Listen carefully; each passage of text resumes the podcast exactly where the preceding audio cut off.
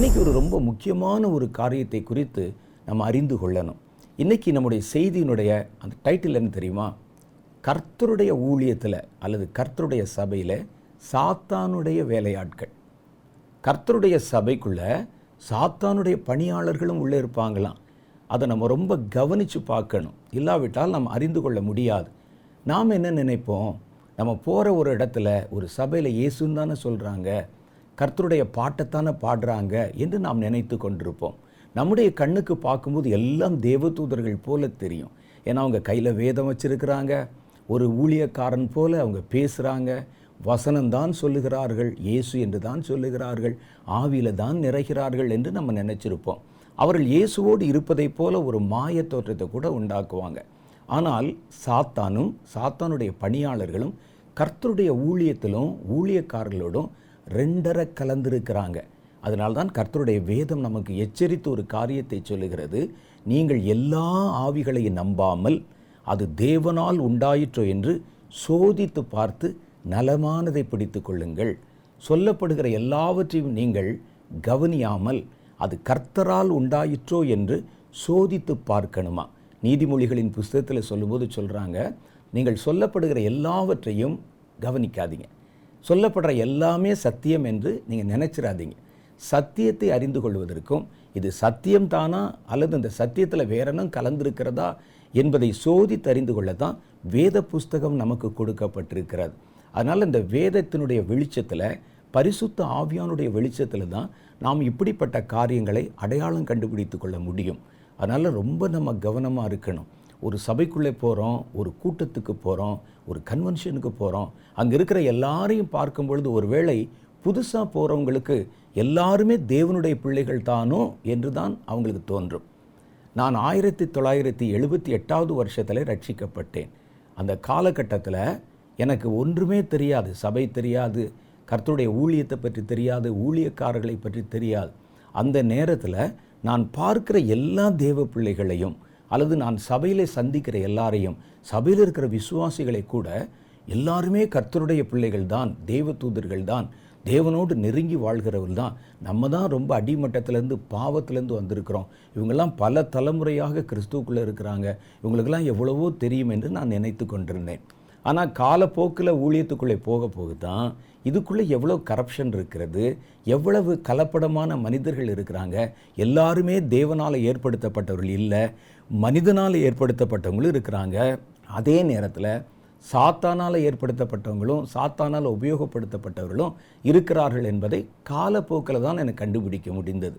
அதனால் நம்ம என்ன செய்யணும்னா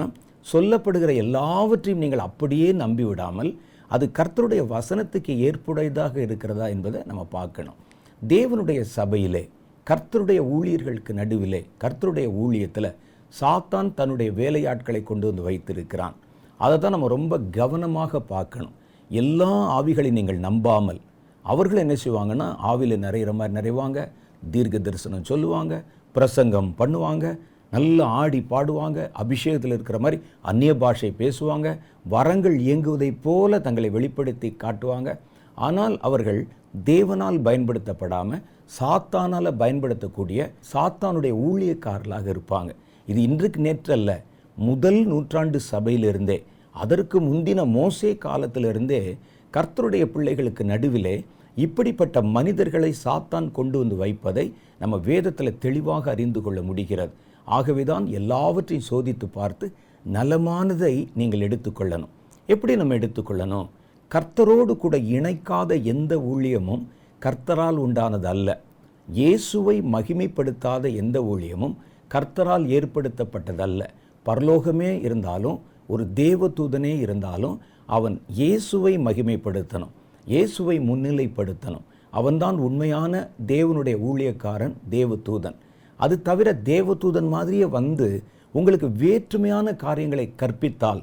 மாறுபட்ட சுவிசேஷத்தை அங்கே கர்த்தருடைய வேதத்தில் சொல்லுது நான் உங்களுக்கு சொன்ன இந்த செய்திக்கு மாறுபட்ட வேறொரு சுவிசேஷத்தை ஒரு தேவதூதனே வந்து சொன்னாலும் அதை ஏற்றுக்கொள்ளாதீங்க அவன் சபிக்கப்பட்டவனாக இருப்பான் என்று வேத புஸ்தத்தில் தெளிவாக நமக்கு எழுதியிருக்கிறாங்க நாம் நினைக்கிறோம் சாத்தான் ஆலய வளாகத்துக்குள்ளேயே நுழைய மாட்டான் தேவனுடைய பிரசனத்துக்குள்ளேயே நுழைய மாட்டான் கர்த்தருடைய பிள்ளைகள் நடுவில் இருக்கவே முடியாது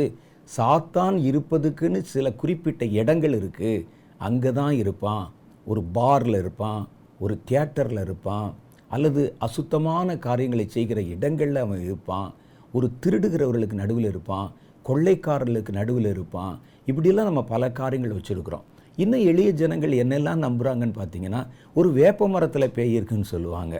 ஒரு புளிய மரத்தில் பேய் இருக்குன்னு சொல்லுவாங்க ஒற்றையான் இருக்கிற மரத்தில் ஒரு பனை மரத்தில் பேய் இருக்கிறது சாத்தான் இருக்குது அப்படின்னு சொல்லுவாங்க வீடு இடிக்கப்பட்டு பயனற்ற வீடுகளில் ஒரு மாதிரி ஹாண்டட் பிளேஸில் சாத்தானுடைய நடமாட்டம் இருக்குன்னு சொல்லுவாங்க ஒருவேளை அதெல்லாம் ஒரு பொல்லாத ஆவிகளாக இருக்கலாம் ஆனால் சாத்தான் அப்படி அல்ல சாத்தான் எல்லா இடங்களில் இருக்கிறான் எல்லா இடங்களிலும் அவன் கிரியை செய்கிறான் மாத்திரல்ல அல்ல அவனுக்கு வேலையே எங்கன்னு கேட்டால் ஒரு பாரில் சாத்தானுக்கு இருக்கிற வேலையை விட ஒரு சபையில் தான் அவனுக்கு வேலை அதிகம் பாரில் இருக்கிறவங்க சாத்தான் கெடுக்காமல் தானே தங்களை கெடுத்து கொள்வார்கள் அங்கே அவன் போய் ரொம்ப பெருசாக ஒன்றும் செய்ய வேண்டிய அவசியம் இல்லை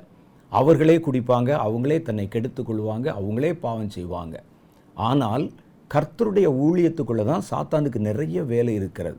அப்போ சாத்தான் வந்து உள்ளே நுழைய மாட்டானா அப்படின்னு கேட்டால் சபைக்குள்ளேயே சாத்தான் இருப்பான் ஊழியர்களுக்கு நடுவிலே சாத்தான் இருப்பான் ஊழியர்களைப் போல தன்னை காட்டிக்கொள்வான் இதுதான் ஒரு ஆச்சரியமான ஒரு செய்தி அதை நம்ம இன்றைக்கி தெளிவாக ஆராய்ந்து கொண்டு நம்ம எந்தெந்த விஷயத்திலெல்லாம் கவனமாக இருக்கணும் என்பதை குறித்து கண்ணும் கருத்துமாக இருக்கணும் ஏனென்றால் நல்ல ஊழியங்களை ஏற்றுக்கொள்வது எது நல்ல ஊழியன்னு பார்த்து அதை பின்பற்றுவது உங்கள் கையில் இருக்கிற கடமை நான் இவர் நல்லவர் அவர் பொல்லாதவர் அப்படின்னு சொல்லி அவர்களையெல்லாம் பொல்லாதவர்களாய் காட்டி என்னை நல்லவனாய் காட்டிக்கொள்வதற்கல்ல உங்களுடைய ஆத்மாவுக்கு உங்களுடைய ஜீவனுக்கு நீங்கள் தான் உத்தரவாதி பாருங்கள் நம்ம உடுத்தக்கூடிய உடையை கூட பல மணி நேரம் பார்த்து இது நமக்கு செட் ஆகுமா சேருமா மேட்சிங்காக இருக்குமா நம்ம ஸ்கின் டோனுக்கு அது சரியாக இருக்குமா என்பதெல்லாம் ஆராய்ந்து பார்த்து தான் நம்ம அந்த காரியத்தை எடுக்கிறோம் பயன்படுத்துகிறோம் ஒரு துணி விஷயத்திலே நம்ம அவ்வளோ நேரம் செலவிடும்போது ஒரு சபை விஷயத்தில் நம்ம அதை காட்டிலும் அதிகமாக கவனமாக இருக்கணும் காரணம் இது நம்முடைய நித்திய வாழ்க்கையை அதுதான் அங்கே தீர்மானிக்கிறது ஒரு சபை ஒரு ஐக்கியம் ஒரு ஊழியம் உங்கள் நித்திய வாழ்க்கை தீர்மானிப்பது அதுதான் ஒரு தப்பான சபை உங்களுடைய நித்திய ஜீவனை அழித்து போட்டு விட முடியும் ஒரு தப்பான ஒரு கள்ள உபதேசம் கர்த்தரை விட்டு உங்களை நிரந்தரமாய் பிரித்து விட முடியும் உங்கள் ஆத்மாவுக்கு நீங்கள் தான் உத்தரவாதி அதனால் என்ன செய்யணும்னா இந்த கடமை பொறுப்பு நமக்கு ரொம்ப அதிகமாக இருக்கிறது நாம் தான் ரொம்ப கவனமாக பார்த்து அவர் பேசுகிறது தப்பாக இருக்குது அவருடைய கிரிகள் தப்பாக இருக்குது கர்த்தருடைய பிள்ளைகள் போல தோன்றினாலும் அவங்க வந்து அவர்களுடைய உள்நோக்கம் வேறையாக இருக்குது கர்த்தரோடு இணைக்காதவன் மந்தையோடு சேர்க்காதவன் மந்தையை சிதறடிக்கிறான் என்று எழுதியிருக்கிறது அப்போ இதெல்லாம் நம்ம இந்த யோசித்து பார்த்து கவனமாக நம்ம செயல்படணும் சிலர் பார்த்திங்கன்னா தோற்றத்தில் தேவதூதன் மாதிரி இருப்பாங்க ஆனால் அவருடைய வாயில் நாவில் விஷம் இருக்கும் ரொம்ப கவனமாக இருக்கணும் இதை குறித்து கர்த்தருடைய வேதம் நமக்கு எச்சரித்து சொல்லுகிற காரியத்தை நான் உங்களுக்கு சொல்ல ஆசைப்படுகிறேன் இன்றைய நம்முடைய பிரசங்கத்துக்கான முக்கியமான வசனம் இங்கே தான் இருக்குது ரெண்டு குருந்தியின் புஸ்தகம் பதினோராவது அதிகாரத்தில் பனிரெண்டாவது வசனத்திலேருந்து சில வசனங்கள் நான் உங்களுக்கு வாசிக்கிறேன் பாருங்கள் அதில் பன்னிரெண்டாவது வசனம் சொல்லுது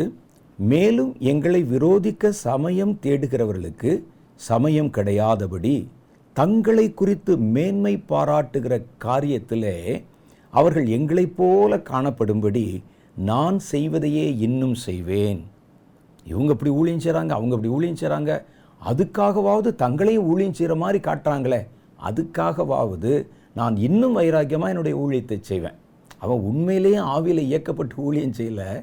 ஆனால் எங்களை பார்த்துட்டு நாங்கள் வைராக்கியம் பாராட்டி எங்கெங்கெல்லாம் போகிறோமோ அது மாதிரி அவனும் சுற்றுறான் அதுக்காகவாவது நான் செய்கிறதை மறுபடியும் நான் இன்னும் அதிகமாய் செய்வேன் என்று அவர் சொல்லுகிறார் பதிமூணாவது வசனம் சொல்லுகிறது அப்படிப்பட்டவர்கள் கள்ள அப்போஸ்தலர்கள் கபனமுள்ள வேலையாட்கள் கிறிஸ்துனுடைய அப்போஸ்தலரின் வேஷத்தை தரித்து கொண்டவர்களாய் இருக்கிறார்கள் வேஷம் தரித்த ஊழியர்கள் பார்த்தீங்கன்னா அப்படி நடை உடை பாவனை பேச்சு அதெல்லாம் அப்படியே சாந்தம் எல்லாம் பார்த்தீங்கன்னா அப்போஸ்தலரை விட அதிகமாக இருக்குது சில நேரத்தில் வந்து ரியாலிட்டியை விட வேஷம் போட்டது இன்னும் பெர்ஃபெக்டாக இருக்கும் ரியாலிட்டி பார்த்திங்கன்னா வேறு மாதிரி இருக்கும் ஆனால் வேஷத்தில் பார்த்திங்கன்னா அது வேறு மாதிரி இருக்கும் ஆனால் நம்ம பாருங்கள் இதில் தான் ரொம்ப கவனமாக நம்ம இருக்கணுமா அவர்கள் அப்போஸ்தலரின் வேஷத்தை தரித்து கொண்டவர்களாக இருக்கிறார்கள் அது ஆச்சரியம் அல்ல அடுத்து தான் அவர் சொல்கிறார் சாத்தானும் ஒளியின் தூதனின் வேஷத்தை தரித்து கொள்வானே ஒளியின் தூதன் என்பவன் சாத்தான் அல்ல நிறைய பேர் சொல்லுவாங்க அவருக்குள்ள ஒரு கெட்ட ஆவி இருக்கிறது அது ஒளியின் தூதன் ஆவின்னு சொல்லுவாங்க ஒளியின் தூதன் என்பது சாத்தான் அல்ல ஒளியின் தூதன் என்பவன் உண்மையான தேவ தூதன் கர்த்தருடைய வெளிச்சத்திலே ஒளியில் இருக்கிறவன் இந்த ஒளியின் தூதனுடைய வேஷத்தை சாத்தான் அணிந்து கொண்டு அவன் தன்னை ஒரு உண்மையான ஒளியின் தூதனை போல சாத்தான் தன்னை காண்பிப்பான் இந்த விஷயத்தில் தான் நீங்கள் உண்மையான ஒளி என்ன சாத்தான் காண்பிக்கிற வேஷதாரியான ஒளி என்ன என்பதில் நம்ம ரொம்ப கவனமாக இருக்கணும் ஆகையால் அவனுடைய ஊழியக்காரரும் நீதியின் ஊழியக்காரருடைய வேஷத்தை தரித்து கொண்டால் அது ஆச்சரியம் அல்லவே அப்போ என்ன சொல்கிறாருன்னா சாத்தான் என்ன செய்வான்னா ஒளியின் தூதன் மாதிரி வருவான் ஒளியில் இருக்கிற தேவதூதன் மாதிரி திடீர்னு ஒரு தரிசனத்தில் வந்து வசனத்தில் இல்லாத காரியங்களை காண்பித்து நிறைய பேர் இப்படி வெறும் தரிசனத்தை மாத்திரம் பார்த்துட்டு வழி விலகி போனவங்க விசுவாசத்துலேருந்து விலகி போனவங்க கிறிஸ்துவை விட்டு விலகி போனவங்க நிறைய பேர் இருக்கிறாங்க அனுபவங்கள் இருக்கிறது அனுபவங்கள் நல்லது ஆனால் அந்த அனுபவம் உண்மையானதா என்பதை பார்ப்பதில் நம்ம ரொம்ப கவனமாக இருக்கணும் நமக்கு ஒரு தேவதூதனே வந்து சொன்னாலும் என்று வேதத்தில் எழுதியிருக்கிறதுனால சில சமயங்களில் தேவதூதன் போல சாத்தானே இறங்கி வந்து சுவிசேஷத்துக்கு எதிரான வார்த்தைகளை பேசிவிட முடியும் அதனால் இந்த விஷயத்தில் நாம தான் கண்ணும் கருத்துமாக இருக்கிறோம் சிலர் பாருங்கள் ஒரு விஷன் பார்ப்பாங்க சாதிப்பாங்க கடைசி வரைக்கும் நம்ம சொல்லுவோம் இது வசனத்தில் அப்படி இல்லையே வசனத்தில் இப்படி சொல்லப்படலேன்னு கூட இல்லை இல்லை நான் நேற்று பார்த்தேன் தொட்டு பார்த்தேன் சத்தத்தை கேட்டேன் ஒரு தேவதூதன் இறங்கி வந்தான் என்று சொல்லி அந்த அனுபவத்தை தான் மையப்படுத்தி கொண்டே இருப்பாங்க அதில் சொல்லியாச்சல்ல அதை தாங்களும் நம்புவார்கள் மற்றவர்களையும் நம்ப வைப்பார்கள் யார் வந்து சொன்னாலும் இயேசு மாதிரியே வந்து சொன்னாலும் நீங்கள் வேத வசனத்துக்கு புறம்பானதை போல காணப்பட்டால் அது கர்த்தர் அல்ல கர்த்தருடைய வேஷத்தை தெரித்து கொண்டவங்க பாருங்கள் எத்தனையோ ஹாலிவுட்டு அந்த ஃபிலிம்ஸ் நீங்கள் பார்த்துருப்பீங்க அதில் இயேசுவை குறித்து நிறைய படங்கள் இருக்கிறது இயேசுவை பற்றின நிறைய ஃபிலிம்ஸ் இருக்குது அதில் இயேசு மாதிரியே நடித்தவங்க இருக்கிறாங்க சில இடங்களில் பார்த்திங்கன்னா அந்த ஃபிலிம்ஸில் வந்து நடித்த இயேசுவாக நடித்தவருடைய புகைப்படங்களை வச்சு சில வீட்டில் மாலை போட்டிருப்பாங்க சிலர் அதுதான் இயேசு என்று சொல்லி அதை நம்பி கொண்டிருப்பாங்க அப்போ பார்த்திங்கன்னா ஒரு மனிதனே தன்னை ஒரு மேக்கப் மூலம் இயேசுவை போல மாற்ற முடிந்தால் சாத்தான் எவ்வளவு கில்லாடின்னு நமக்கு சொல்லியா தரணும் அவன் என்ன செய்வானா ஒளியின் தூதனுடைய வேஷத்தை தெரிப்பான் யார் சாத்தான் சாத்தான் தேவனுடைய ஒளியில் இருக்கிற தேவ தூதர்கள் போல தன்னை மாற்றிக்கொண்டு இறங்கி வருவான் அவனு மாதிரியே அவன் லீடர் இல்லையா அவனுடைய மாதிரியே அவனுடைய ஊழியக்காரர் அடுத்த வசனம் சொல்லுது பாருங்க அவனுடைய ஊழியக்காரர் நீதியின் ஊழியக்காரருடைய வேஷத்தை தரித்து கொண்டால் அது ஆச்சரியம் அல்லவே அவர்களுடைய முடிவு அவர்களுடைய கிரியைகளுக்கு தக்கதாக இருக்கும் வெளியே பார்த்தீங்கன்னா அப்படி இருக்கும் உண்மையான ஊழியர்களை விட இந்த டூப்ளிகேட் ஊழியர் இருக்கான் பாருங்கள் அவன் ரொம்ப பெர்ஃபெக்டாக இருக்கிற மாதிரி பலமாக இருக்கிற மாதிரி சரியாக இருக்கிற மாதிரி ஒரு தோற்றத்தை உண்டு பண்ணுவாங்க அதை தான் வேதம் சொல்லுது நீங்கள் ரொம்ப கவனமாக இருக்கணும் சாத்தான் என்ன செய்கிறான்னா இயேசுவை போல தன்னை மாற்றுகிறான் அல்லது ஒளியில் இருக்கிற ஒரு மிகாவேல் மாதிரி ஒரு கேப்ரியல் மாதிரி தன்னை மாற்றிக்கொண்டு வேஷமாய் வெளியே வருகிறான் அந்த மாதிரி வருகிறான் இதை பார்த்தோன்னே நம்ம அதை நம்புகிறோம் அவன் ஒரு ஒளியின் தூதனுடைய வேஷத்தை தரிப்பது மாதிரி அவனுடைய ஊழியக்காரர் என்று எழுதியிருக்கு அப்போ அவனுக்கு நிறைய ஊழியக்காரர் இருக்காங்க அவர்கள் தேவ ஊழியக்காரர்களை போல வேஷம் தரிச்சிருக்கிறாங்க அவர்களை ஊழியங்களுக்கு நடுவிலும் விசுவாசிகளுக்கு நடுவிலும் கர்த்தருடைய பிள்ளைகளுக்கு நடுவிலும் கொண்டு வந்து சாத்தான் நிறுத்தி விடுகிறான் அல்லது நியமித்து விடுகிறான் ஒருவேளை அவங்க பாஸ்டராக இருக்கலாம் ஒருவேளை அவங்க அப்போஸ்டலராக இருக்கலாம் ஒருவேளை நல்ல ஒரு ஒர்ஷிப் லீடராக இருக்கலாம் ஒரு ப்ராஃபட்டாக இருக்கலாம் ஒரு சுவிசேஷகனாக இருக்கலாம் எல்லா இடத்திலும் எல்லா தரப்பு ஊழியத்திலும் தன்னுடைய ஊழியக்காரர்களை உண்மையான ஊழியக்காரர்களைப் போலவே தோற்றம் இட பண்ணி அவர்களை உள்ளே கொண்டு வந்து கலப்படம் பண்ணி வைத்து விடுவது சாத்தானுடைய மிகப்பெரிய தந்திரத்தில் ஒன்று அதனால தான் நீங்கள் சொல்லப்படுகிற எல்லாத்தையும் நம்பிடக்கூடாது மேடை நல்லா இருக்குது அலங்காரம் நல்லா இருக்குது பிஏ சிஸ்டம் நல்லா இருக்குது சவுண்டு நல்லா இருக்குது அதில் இருக்கக்கூடிய பல்பு நல்லா இருக்குன்னு சில தோற்றங்கள் உண்மையை பார்க்க முடியாதபடி நம்மை திசை திருப்பிவிடும் நீங்கள் பார்த்தீங்கன்னா ஒரு துணிக்கடையில் போய் நிறைய லைட் போட்டு வச்சுருப்பாங்க பார்த்துருப்பீங்க அதில் பார்க்கும்போது எந்த துணியுமே நல்லா இருக்க மாதிரி தெரியும் கலர் பல பல பல பலன்னு தெரியும் எல்லாம் எடுத்துருவீங்க இது நல்லா இருக்குது அழகாக இருக்குதுன்னு எடுத்துருவீங்க காலையில் விடியும்போது அதை சூரிய வெளிச்சத்தில் வச்சு பார்த்தீங்கன்னா அந்த கலரே வேறு மாதிரி இருக்கும் நேற்று நம்ம பார்த்தது வேறு இல்லை நேற்று நம்ம பார்த்தபோது ஆரஞ்சு நிறமாக இருந்தது இப்போ பார்த்தீங்கன்னா ப்ரௌன் கலராக இருக்குது என்று சொல்லி நீங்கள் பலமுறை ஆச்சரியப்பட்டிருப்பீங்க அது என்னென்னா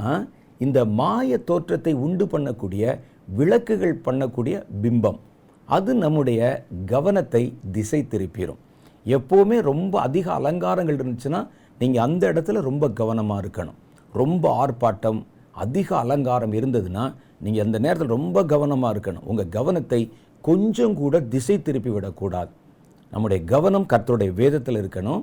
தேவனுடைய உபதேசத்தில் இருக்கணும் கர்த்தருடைய வசனத்தில் இருக்கணும் க இது கர்த்தருடைய ஆவிதானோ என்று நம்ம சோதித்து பார்க்கணும் உங்களுக்கு அதுக்கு நேரமே கொடுக்காத அளவுக்கு வேக வேகமாய் காரியங்களை நடத்துவதும் உங்களுடைய மனசை வேறு பக்கங்களில் லைக்க பண்ணுவதற்கு தான் இந்த மாதிரியான நிறைய காரியங்களை இன்றைக்கி ஊழியத்தில் பயன்படுத்துவதை நாம் அறிந்து கொள்ள முடிகிறது சிலர் பார்த்திங்கன்னா இந்த கண்கட்டு வித்தைன்னு ஒன்று செய்வாங்க நிறைய இடத்துல நீங்கள் பார்த்துருப்பீங்க ஸ்கூல்லெல்லாம் கூட வந்து செய்வாங்க அவங்க பிசாசை வைத்து செய்வதில்லை அது கண்ணிமைக்கும் நேரத்துக்குள்ளே உங்களுடைய கவனத்தை வேறு பக்கம் திசை திருப்பும்போது அவர்கள் வேறொரு காரியத்தை கொண்டாந்துருவாங்க கையில் ஒன்றுமே இருக்காது அப்படின்னு சொல்லுவாங்க ஒரு முட்டை வந்துடும் அப்படின்னு சொல்லுவாங்க ஒரு கர்ச்சிப் வந்துடும் அவர்கள் பிசாசை கொண்டு செய்கிறாங்கன்னா இல்லை அது ட்ரிக்கு ஒரு மேஜிக் மேஜிக்கில் என்ன பண்ணுவாங்கன்னா ஒரு நொடி உங்களுடைய கவனம் திசை திருப்பும்போது அவங்க அந்த காடை மாற்றிடுவாங்க அல்லது வேறொரு காரியத்தை மாற்றிடுவாங்க நீங்கள் வேணால் கேட்டு பாருங்கள் அவங்ககிட்ட அதை பிசாசை வச்சு செய்கிறவங்க கொஞ்சம் பேர் இருக்கிறாங்க அது வேறு இவர்கள் சாதாரணமாக செய்கிறவங்கெல்லாம் ட்ரிக்கு அது வந்து ஒரு இமைப்பொழுது நேரத்தில் உங்களுடைய கண் மறைக்கப்படும் போது அவங்க வேற ஒரு காரிய உங்கள் கண்ணை விட்டு அது கடந்து போயிடும் நீங்கள் சர்ப்பங்கள் நெளிந்து போகிறத பார்த்துருக்கீங்களா சர்ப்பம் நெளிந்து போகிறத பார்த்தீங்கன்னா ஏன் நெளிஞ்சு போகுது மற்ற பிராணியெல்லாம் நேராக ஓடுதில்லை ஆனால் அந்த சர்ப்பம் மாத்திரம் பார்த்தீங்கன்னா நெளிஞ்சு ஓடும் நெளிஞ்சு ஓடும்போது அந்த சர்ப்பம் இங்கே இருக்கிற மாதிரி உங்கள் கண்ணுக்கு தெரியும் ஆனால் அதுக்குள்ளே அது அங்கே போயிடும் உங்கள் கண் அந்த காட்சியை கேப்சர் பண்ணுறதுக்குள்ளே அந்த ஆப்ஜெக்ட் அந்த பாம்பு வேகமாக நழிவு போயிடும் சினிமாவில் பார்த்திங்கன்னா ஒரு நேரத்துக்கு அந்த காலத்தில் இந்த செல்லுலாய்டு ஃபிலிம்ஸ் இருந்தது அந்த ஃபிலிமை தான் வந்து ஒரு ப்ரொஜெக்டரில் வச்சு அதை ஓட விடுவாங்க ஒவ்வொரு ஃபிலிமுக்கு நடுவுலையும் ஒரு கருப்பு கோடு இருக்கும் கருப்பு கருப்பு ஃப்ரேம் இருக்கும் அப்படியே அது ஒரு ஒரு நொடிக்கு ஃபோர்டீன் ஃபிலிம்ஸு பதினாலு ஃபிலிம்ஸு வேகமாக ஓடும் அப்படி வேகமாக ஓடும்போது இந்த நடுவில் இருக்கக்கூடிய கோடு இருக்குது பாருங்கள் உங்கள் கண்ணுக்கு தெரியவே தெரியாது ஆனால் அந்த கோடு கடந்தான் வரும் அதில் நம்முடைய கண் அதை அங்கே கேப்சர் பண்ண முடியாது இதே ட்ரிக்கு தான் ஒரு இடத்துல பார்த்தீங்கன்னா நான் ஒரு காரியத்தை உங்களுக்கு சிம்பிளாக சொல்கிறேனே எங்கே ரொம்ப ஆடம்பரமும் ரொங்கே ரொம்ப ஆர்ப்பரிப்பும் எங்கே உங்களுடைய கவனத்தை வழிவிலகி போக பண்ணுகிற ஆராதனைகள் கூட்டங்கள் இப்படி நடந்ததுன்னா அந்த இடத்துல நீங்கள் கவனமாக இருக்கணும் போகாதீங்க நான் சொல்லலை ஒருவேளை நல்ல ஊழியக்காரர்கள் கூட இருப்பாங்க அதில் ஏன்னா நிறைய கூட்டம் வர்றதுனால சில அமைப்புகளை அப்படி வச்சா தான் அப்படி ஒரு பெரிய ஸ்டேஜ் போட்டால் தான் பின்னால் இருக்கிறவங்களுக்கு தெரியறக்காக லைட்டு போட்டால் தான் அப்படிலாம் இருப்பாங்க ஆனால் வீண் ஆடம்பரங்கள் வீணான கிரியைகளுக்கு இடம் கொடுக்கக்கூடிய கூட்டங்கள் சபை சபையை பார்த்திங்கன்னா பப்ளிக் மீட்டிங்கெல்லாம் தாண்டி போகிற மாதிரி அவ்வளவு காரியங்கள் இருக்கிறது நீங்கள் எதையுமே கிரகிக்கிறதுக்கு முன்னால் அவங்க சொல்ல வேண்டியது சொல்லிடுவாங்க உங்களை யோசிப்பதற்கு நேரமே கொடுக்க மாட்டாங்க அங்கே இருக்கக்கூடிய காரியங்கள் உங்களுடைய கவனத்தை திசை திருப்பி கொண்டே இருக்கும் அப்படிப்பட்ட இடங்களுக்குள்ளே போகும்போது உங்கள் மனசை நிதானமாய் வைத்து கொள்ளுங்கள் நிதானமாக ஒருத்தர் சத்தமாக பிரசங்கிக்கிறார் என்பதற்காக அது உண்மையாகி விடாது ஒரு சில பார்த்தீங்கன்னா வைராகியமாக பேசுகிற மாதிரி கைதட்டணும் போல தோணும் நமக்கு ஆனால் பார்த்தீங்கன்னா அதில் இருக்க செய்தி மாறுபட்டதாக இருக்கும் அப்போ நமக்கு ரொம்ப கவனமாக நீங்கள் என்னதான் ஒருவன் எப்படித்தான் பேசினாலும் எவ்வளவு தன்னை சுற்றி அலங்காரமான காரியங்களை வச்சாலும் ஒரு ஆவியில் நிறைஞ்சி ஸ்பிரிட் ஃபில்டாக பேசுகிற மாதிரி சத்தத்தை உயர்த்தி பேசினாலும் கண்டென்ட் என்னன்னு நீங்கள் பாருங்கள் அதில் எது ரொம்ப முக்கியம்னு பாருங்கள் சில நேரத்தில் நல்ல ஊழியக்காரர்கள் கூட இதில் ஏமாந்து போயிடுவாங்க அவங்க பேசுகிற சத்தத்தையும் துனியையும் அவர்கள் வந்து மேடையில் குதிக்கிறதையும் பார்த்து இது கர்த்தர் தான் பேசுகிறாருன்னு சொல்லி நம்பிடுவாங்க அதனால் ரொம்ப கவனமாக இருக்கணும் கண்டென்ட் கரெக்டாக இருக்கான்னு பார்க்கணும் அது கர்த்தருக்குள்ளே நம்மை நடத்துகிறதான்னு பார்க்கணும் வேத வசனத்துக்கு ஏற்புடையதாக இருக்கிறதான்னு பார்க்கணும் ஒரு திட்டம் சொன்னாலும் உபதேசம் சொன்னாலும் அது கர்த்தருக்குரியதா என்பதை நம்ம கவனித்து பார்க்கணும் ஒருவேளை தங்களுடைய சுய லாபத்துக்காக அதை செய்கிறாங்களா பணம் சம்பாதிப்பதற்கு செய்கிறாங்களா அல்லது நம்மை திசை திருப்ப பண்ணுகிறார்களா அல்லது சாத்தானோடு கொண்டு சேர்க்குறாங்களா உலகத்தோடு என்னை சேர்க்குறாங்களா என்பதிலெல்லாம் நம்ம ரொம்ப கவனமாக இருக்கணும் சிலருடைய உபதேசம் நம்மை உலகத்தை நேசிக்க சொல்லும் உலகத்தை உலகத்தை நேசிங்க ஒரு கார் வாங்குங்க பங்களா வாங்குங்கன்னு பிரசங்கத்திலே வரும் கார் பங்களா வாங்குவது அது ஒரு தப்பு இல்லை நான் அது தப்பு சொல்லலை நீங்கள் அதுக்காக கிழிஞ்ச ட்ரெஸ்ஸை போட்டு பழைய செருப்பை போட்டு நடந்து போங்கன்னு சொல்லலை ஆனால் அதனை கவனிக்கும்படிக்கு சொல்கிறாங்க பாருங்கள் உங்கள் கவனத்தை அதில் திசை திருப்பும்படி அதை எதிர்பாருங்க அதை விசுவாசிங்க கேளுங்கன்னு சொல்கிறாங்கல்ல அப்போ உலகத்தை நேசிக்க சொல்லி தருகிறார்கள் நமக்கு பார்க்க நல்லது மாதிரி தெரியுது உலகத்தை நேசிக்க ஆனால் வேதம் என்ன சொல்ல தெரியுமா உலகத்திலும் உலகத்தில் உள்ளவைகளிலும் அன்பு கூறாதிருங்கள் ஒருவன் உலகத்தை நேசித்தால் அவனுக்குள்ளே தேவனுடைய அன்பு இல்லை என்று இயேசு சொல்லுகிறார் அது நமக்கு வேணும்னு சொன்னால் கர்த்தர் நமக்கு கொடுப்பார் உங்களுக்கு அது தேவை உங்களுக்கு பயன்படணும்னு சொன்னால் கர்த்தர் அதை கண்டிப்பாக கொடுப்பார் நாம் அதுக்காக ஓடி ஆடி போய் சொல்கிற மாதிரி உலகத்தை நேசிக்கும்படிக்கு சிலர் நமக்கு கற்பிப்பாங்க அவங்களுடைய செய்தி பிரசங்கம் எல்லாமே உலகத்தை நேசிங்க உலகத்தை நேசிங்கன்னா உலகத்தில் இருக்கிற ஜனங்கள் இல்லை உலகத்தில் இருக்கிற ஆசை இச்சை பொருள் பணம் இதை நேசியுங்கள் அதற்காக ஜெபம் பண்ணுங்க அதற்காக உபவாசம் பண்ணுங்க அதற்காக ஓடுங்க அதுக்காக வேலை செய்யுங்கன்னு உங்களை உலகத்து பக்கம் திருப்புவாங்க கேட்க நல்லா இருக்கிற மாதிரி இருக்கும் ஆனால் அது வசனத்துக்கு புறம்பானது என்பது கவனிச்சா தான் தெரியும் ஆனால் நீங்கள் நல்லா பார்த்தீங்கன்னா இப்படிப்பட்ட ஊழியர்கள் தான் பொதுவாக ரொம்ப டாம்பிகமாகவும் ஆடம்பரமாகவும் நம்முடைய கவனத்தை திசை திருப்பத்தக்கதான காரியங்களை செய்கிறதாகவும் இருப்பாங்க அதுதான் வேதம் சொல்லுது ஆதலால் அவனுடைய ஊழியக்காரர் அவனே அப்படி சாத்தான் ஒளியின் தூதனுடைய வேஷத்தை தரிச்சா அவனுடைய ஊழியர்கள் சும்மா இருக்க மாட்டாங்க அவனுடைய ஊழியர்கள் நீதியின் ஊழியக்காருடைய வேஷத்தை தரித்து கொண்டால் அது ஆச்சரியம் அல்லவே ஆனால் அவருடைய முடிவு அவர்கள் கிரியதுக்கு தக்கதாக இருக்கும் என்று கர்த்தருடைய வேதம் சொல்லுகிறது அப்போ சாத்தான் தேவனுடைய பிள்ளைகளுக்கு நடுவில் ஊழியங்களுக்கு நடுவில் சபைக்கு நடுவில் தன்னுடைய ஏஜென்ட்ஸ் தன்னுடைய ஊழியக்காரர்கள் அவங்கள கொண்டு வந்து நிரந்தரமாக உள்ளே தங்க வச்சுருவான் சில சபையில் இருப்பாங்க சில இடத்துல பார்த்தீங்கன்னா ஊழியக்காரர் நல்லவராக இருப்பார் கூட ஒரு பத்து பேர் இருப்பாங்க அவங்கள சாத்தான் கொண்டு வந்து அப்படி நியமித்து வச்சுருப்பான் போ பாருங்கள் இயேசு எடுத்த பன்னெண்டு பேரில் ஒருவனை சாத்தான் பிடித்து கொண்டான் இயேசுக்கு தெரியும் அவருக்கு தெரியாமல் ஒன்றும் இல்லை ஆனாலும் அவர் அதை அனுமதித்திருந்தார் ஏன்னா அவனுக்கு ஒரு பாட்டு இருக்குது ஒரு பங்கு இருக்குது அதனால் அவனை அந்த குறிப்பிட்ட காலத்தில் அவன் அந்த கிரிகளை செய்கிற வரைக்கும் அவனை கர்த்தர் தம்மோடு தான் வச்சிருந்தார் இயேசு தெரியாமல் இருக்குமா ஆனால் அந்த பன்னெண்டு பேரில் ஒருத்தனை கொண்டு வந்து சாத்தான் நிரப்பி இருந்தான் அவன் அப்பத்துணிக்கை வாங்கி வெளியே போன போது சாத்தான் அவன் உள்ளே புகுந்து கொண்டான் என்று கர்த்தருடைய வேதத்தில் எழுதியிருக்கிறத பார்க்குறோம் கர்த்தருடைய ஜனங்களுக்கு நடுவில் சாத்தான் இருக்கிறான் விசுவாசிகளுக்கு நடுவில் இருப்பாங்க உனக்கு தெரியாது பார்த்திங்கன்னா தினம் வந்து ஞாயிற்றுக்கிழமை பைபிள் எடுத்துகிட்டு போயிடுவாங்க முதல் ஆளாக பாட்டு பாடுவாங்க வசனம் படிப்பாங்க ஆனால் அவர்கள் சந்தர்ப்பங்கள் வரும்போது தன்னை வெளிப்படுத்திடுவாங்க டக்குன்னு எலெக்ஷன் வர வரைக்கும் நல்லா இருப்பாங்க ஒரு நான் ஏன் அந்த வார்த்தைகளை சொல்ல சிரிக்கிறேன்னா ஒரு ஒரு புகழ்பெற்ற ஒரு தேவாலயம் ஒரு சர்ச்சு ஒரு பாரம்பரிய சர்ச்சு ரொம்ப நாளாக என்னை அங்கே ஒரு மூணு நாள் கூட்டம் நடத்தணும் சில வருஷத்துக்கு முன்னால் கூட்டம் நடத்தணும்னு சொல்லி கூப்பிட்டாங்க கூட்ட போது நான் பொதுவாக வந்து வெளி கூட்டங்களுக்கு அதிகமாக இப்பொழுது போகிறதில்ல ஆனால் நான் வந்து ரொம்ப அவங்க வருந்தி கேட்டுக்கொண்டதுனால அந்த சபையாரே வந்து என்கிட்ட கேட்டதுனால நான் ஒரு தேதி கொடுத்து ஒரு மூணு நாள் அங்கே போனேன் கூட்டம் ரொம்ப நல்லா இருந்தது கூட்டம் ரொம்ப ஆசீர்வாதமாக இருந்தது மைதானம் முழுவதும் நிரம்பி வழிந்தது திரளான ஜனங்கள் அங்கே வந்திருந்தாங்க கடைசி நாள் கூட்டம் முடித்து அதுக்கு பிறகு நாங்கள் அங்கே நின்று பேசி கொண்டிருந்த போது கர்த்தர் இன்னைக்கு எவ்வளோ பெரிய காரியம் செய்தார் என்று எல்லாம் சொல்லி கொண்டிருந்த பொழுது ஒரு போதகர் ஏன்னா அந்த சபையில் நிறைய போதகர்கள் இருப்பாங்க பாஸ்டர்ஸ் இருப்பாங்க பக்கத்தில் இருக்கிறலாம் நிறைய போதகர்கள் வந்திருந்தாங்க அவங்க சொன்னாங்க கர்த்தர் இன்னைக்கு ரொம்ப மகிமையான காரியங்களை செய்தார் எல்லாரும் நல்லா ஆவியில் நிறைஞ்சாங்க பாட்டு பாடினாங்க அடுத்த வாரம் எங்கள் சர்ச்சில் எலெக்ஷன் இருக்குது அப்போ தான் பார்க்கணும் அது வரைக்கும் இது தாங்கணுமே அப்படின்னு சொன்னாங்க இப்போ இப்படி தான் இருப்பாங்க நாளைக்கு வந்தவொடனே அவங்களுடைய கலரே மாறிடும் சில சமயத்தில் சாத்தான் தன்னை வெளிப்படுத்துகிற நேரம்னு ஒரு நேரம் இருக்கும் அது வரைக்கும் அவன் அப்படியே வேஷம் எவ்வளோ நேரம் போட்டிருக்க முடியும் சொல்லுங்கள் பார்க்கலாம் ஒரு வேஷம் போட்டால் அது உங்களுடைய உண்மையான தோற்றம் அல்ல எவ்வளோ நேரம் வேஷம் போட முடியும் வேஷத்தில் இருக்கும்போது பல சமயங்களில் நம்முடைய உண்மை சொரூபம் அப்பப்போ வெளியே வந்துடும் அப்புறம் அதை அட்ஜஸ்ட் பண்ணி மறைப்போம் இப்போ நான் பேசுகிறேன் நான் என்னுடைய இயல்பாக நான் பேசுகிறேன்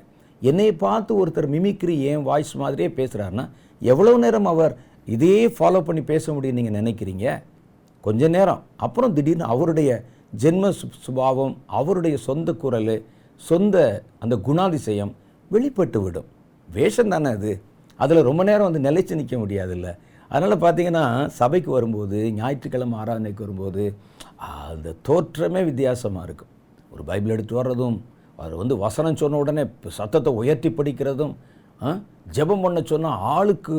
மேலே யாரையும் ஜெபம் பண்ண விடாமல் சத்தத்தை உயர்த்தி ஜெபம் பண்ணுவதும்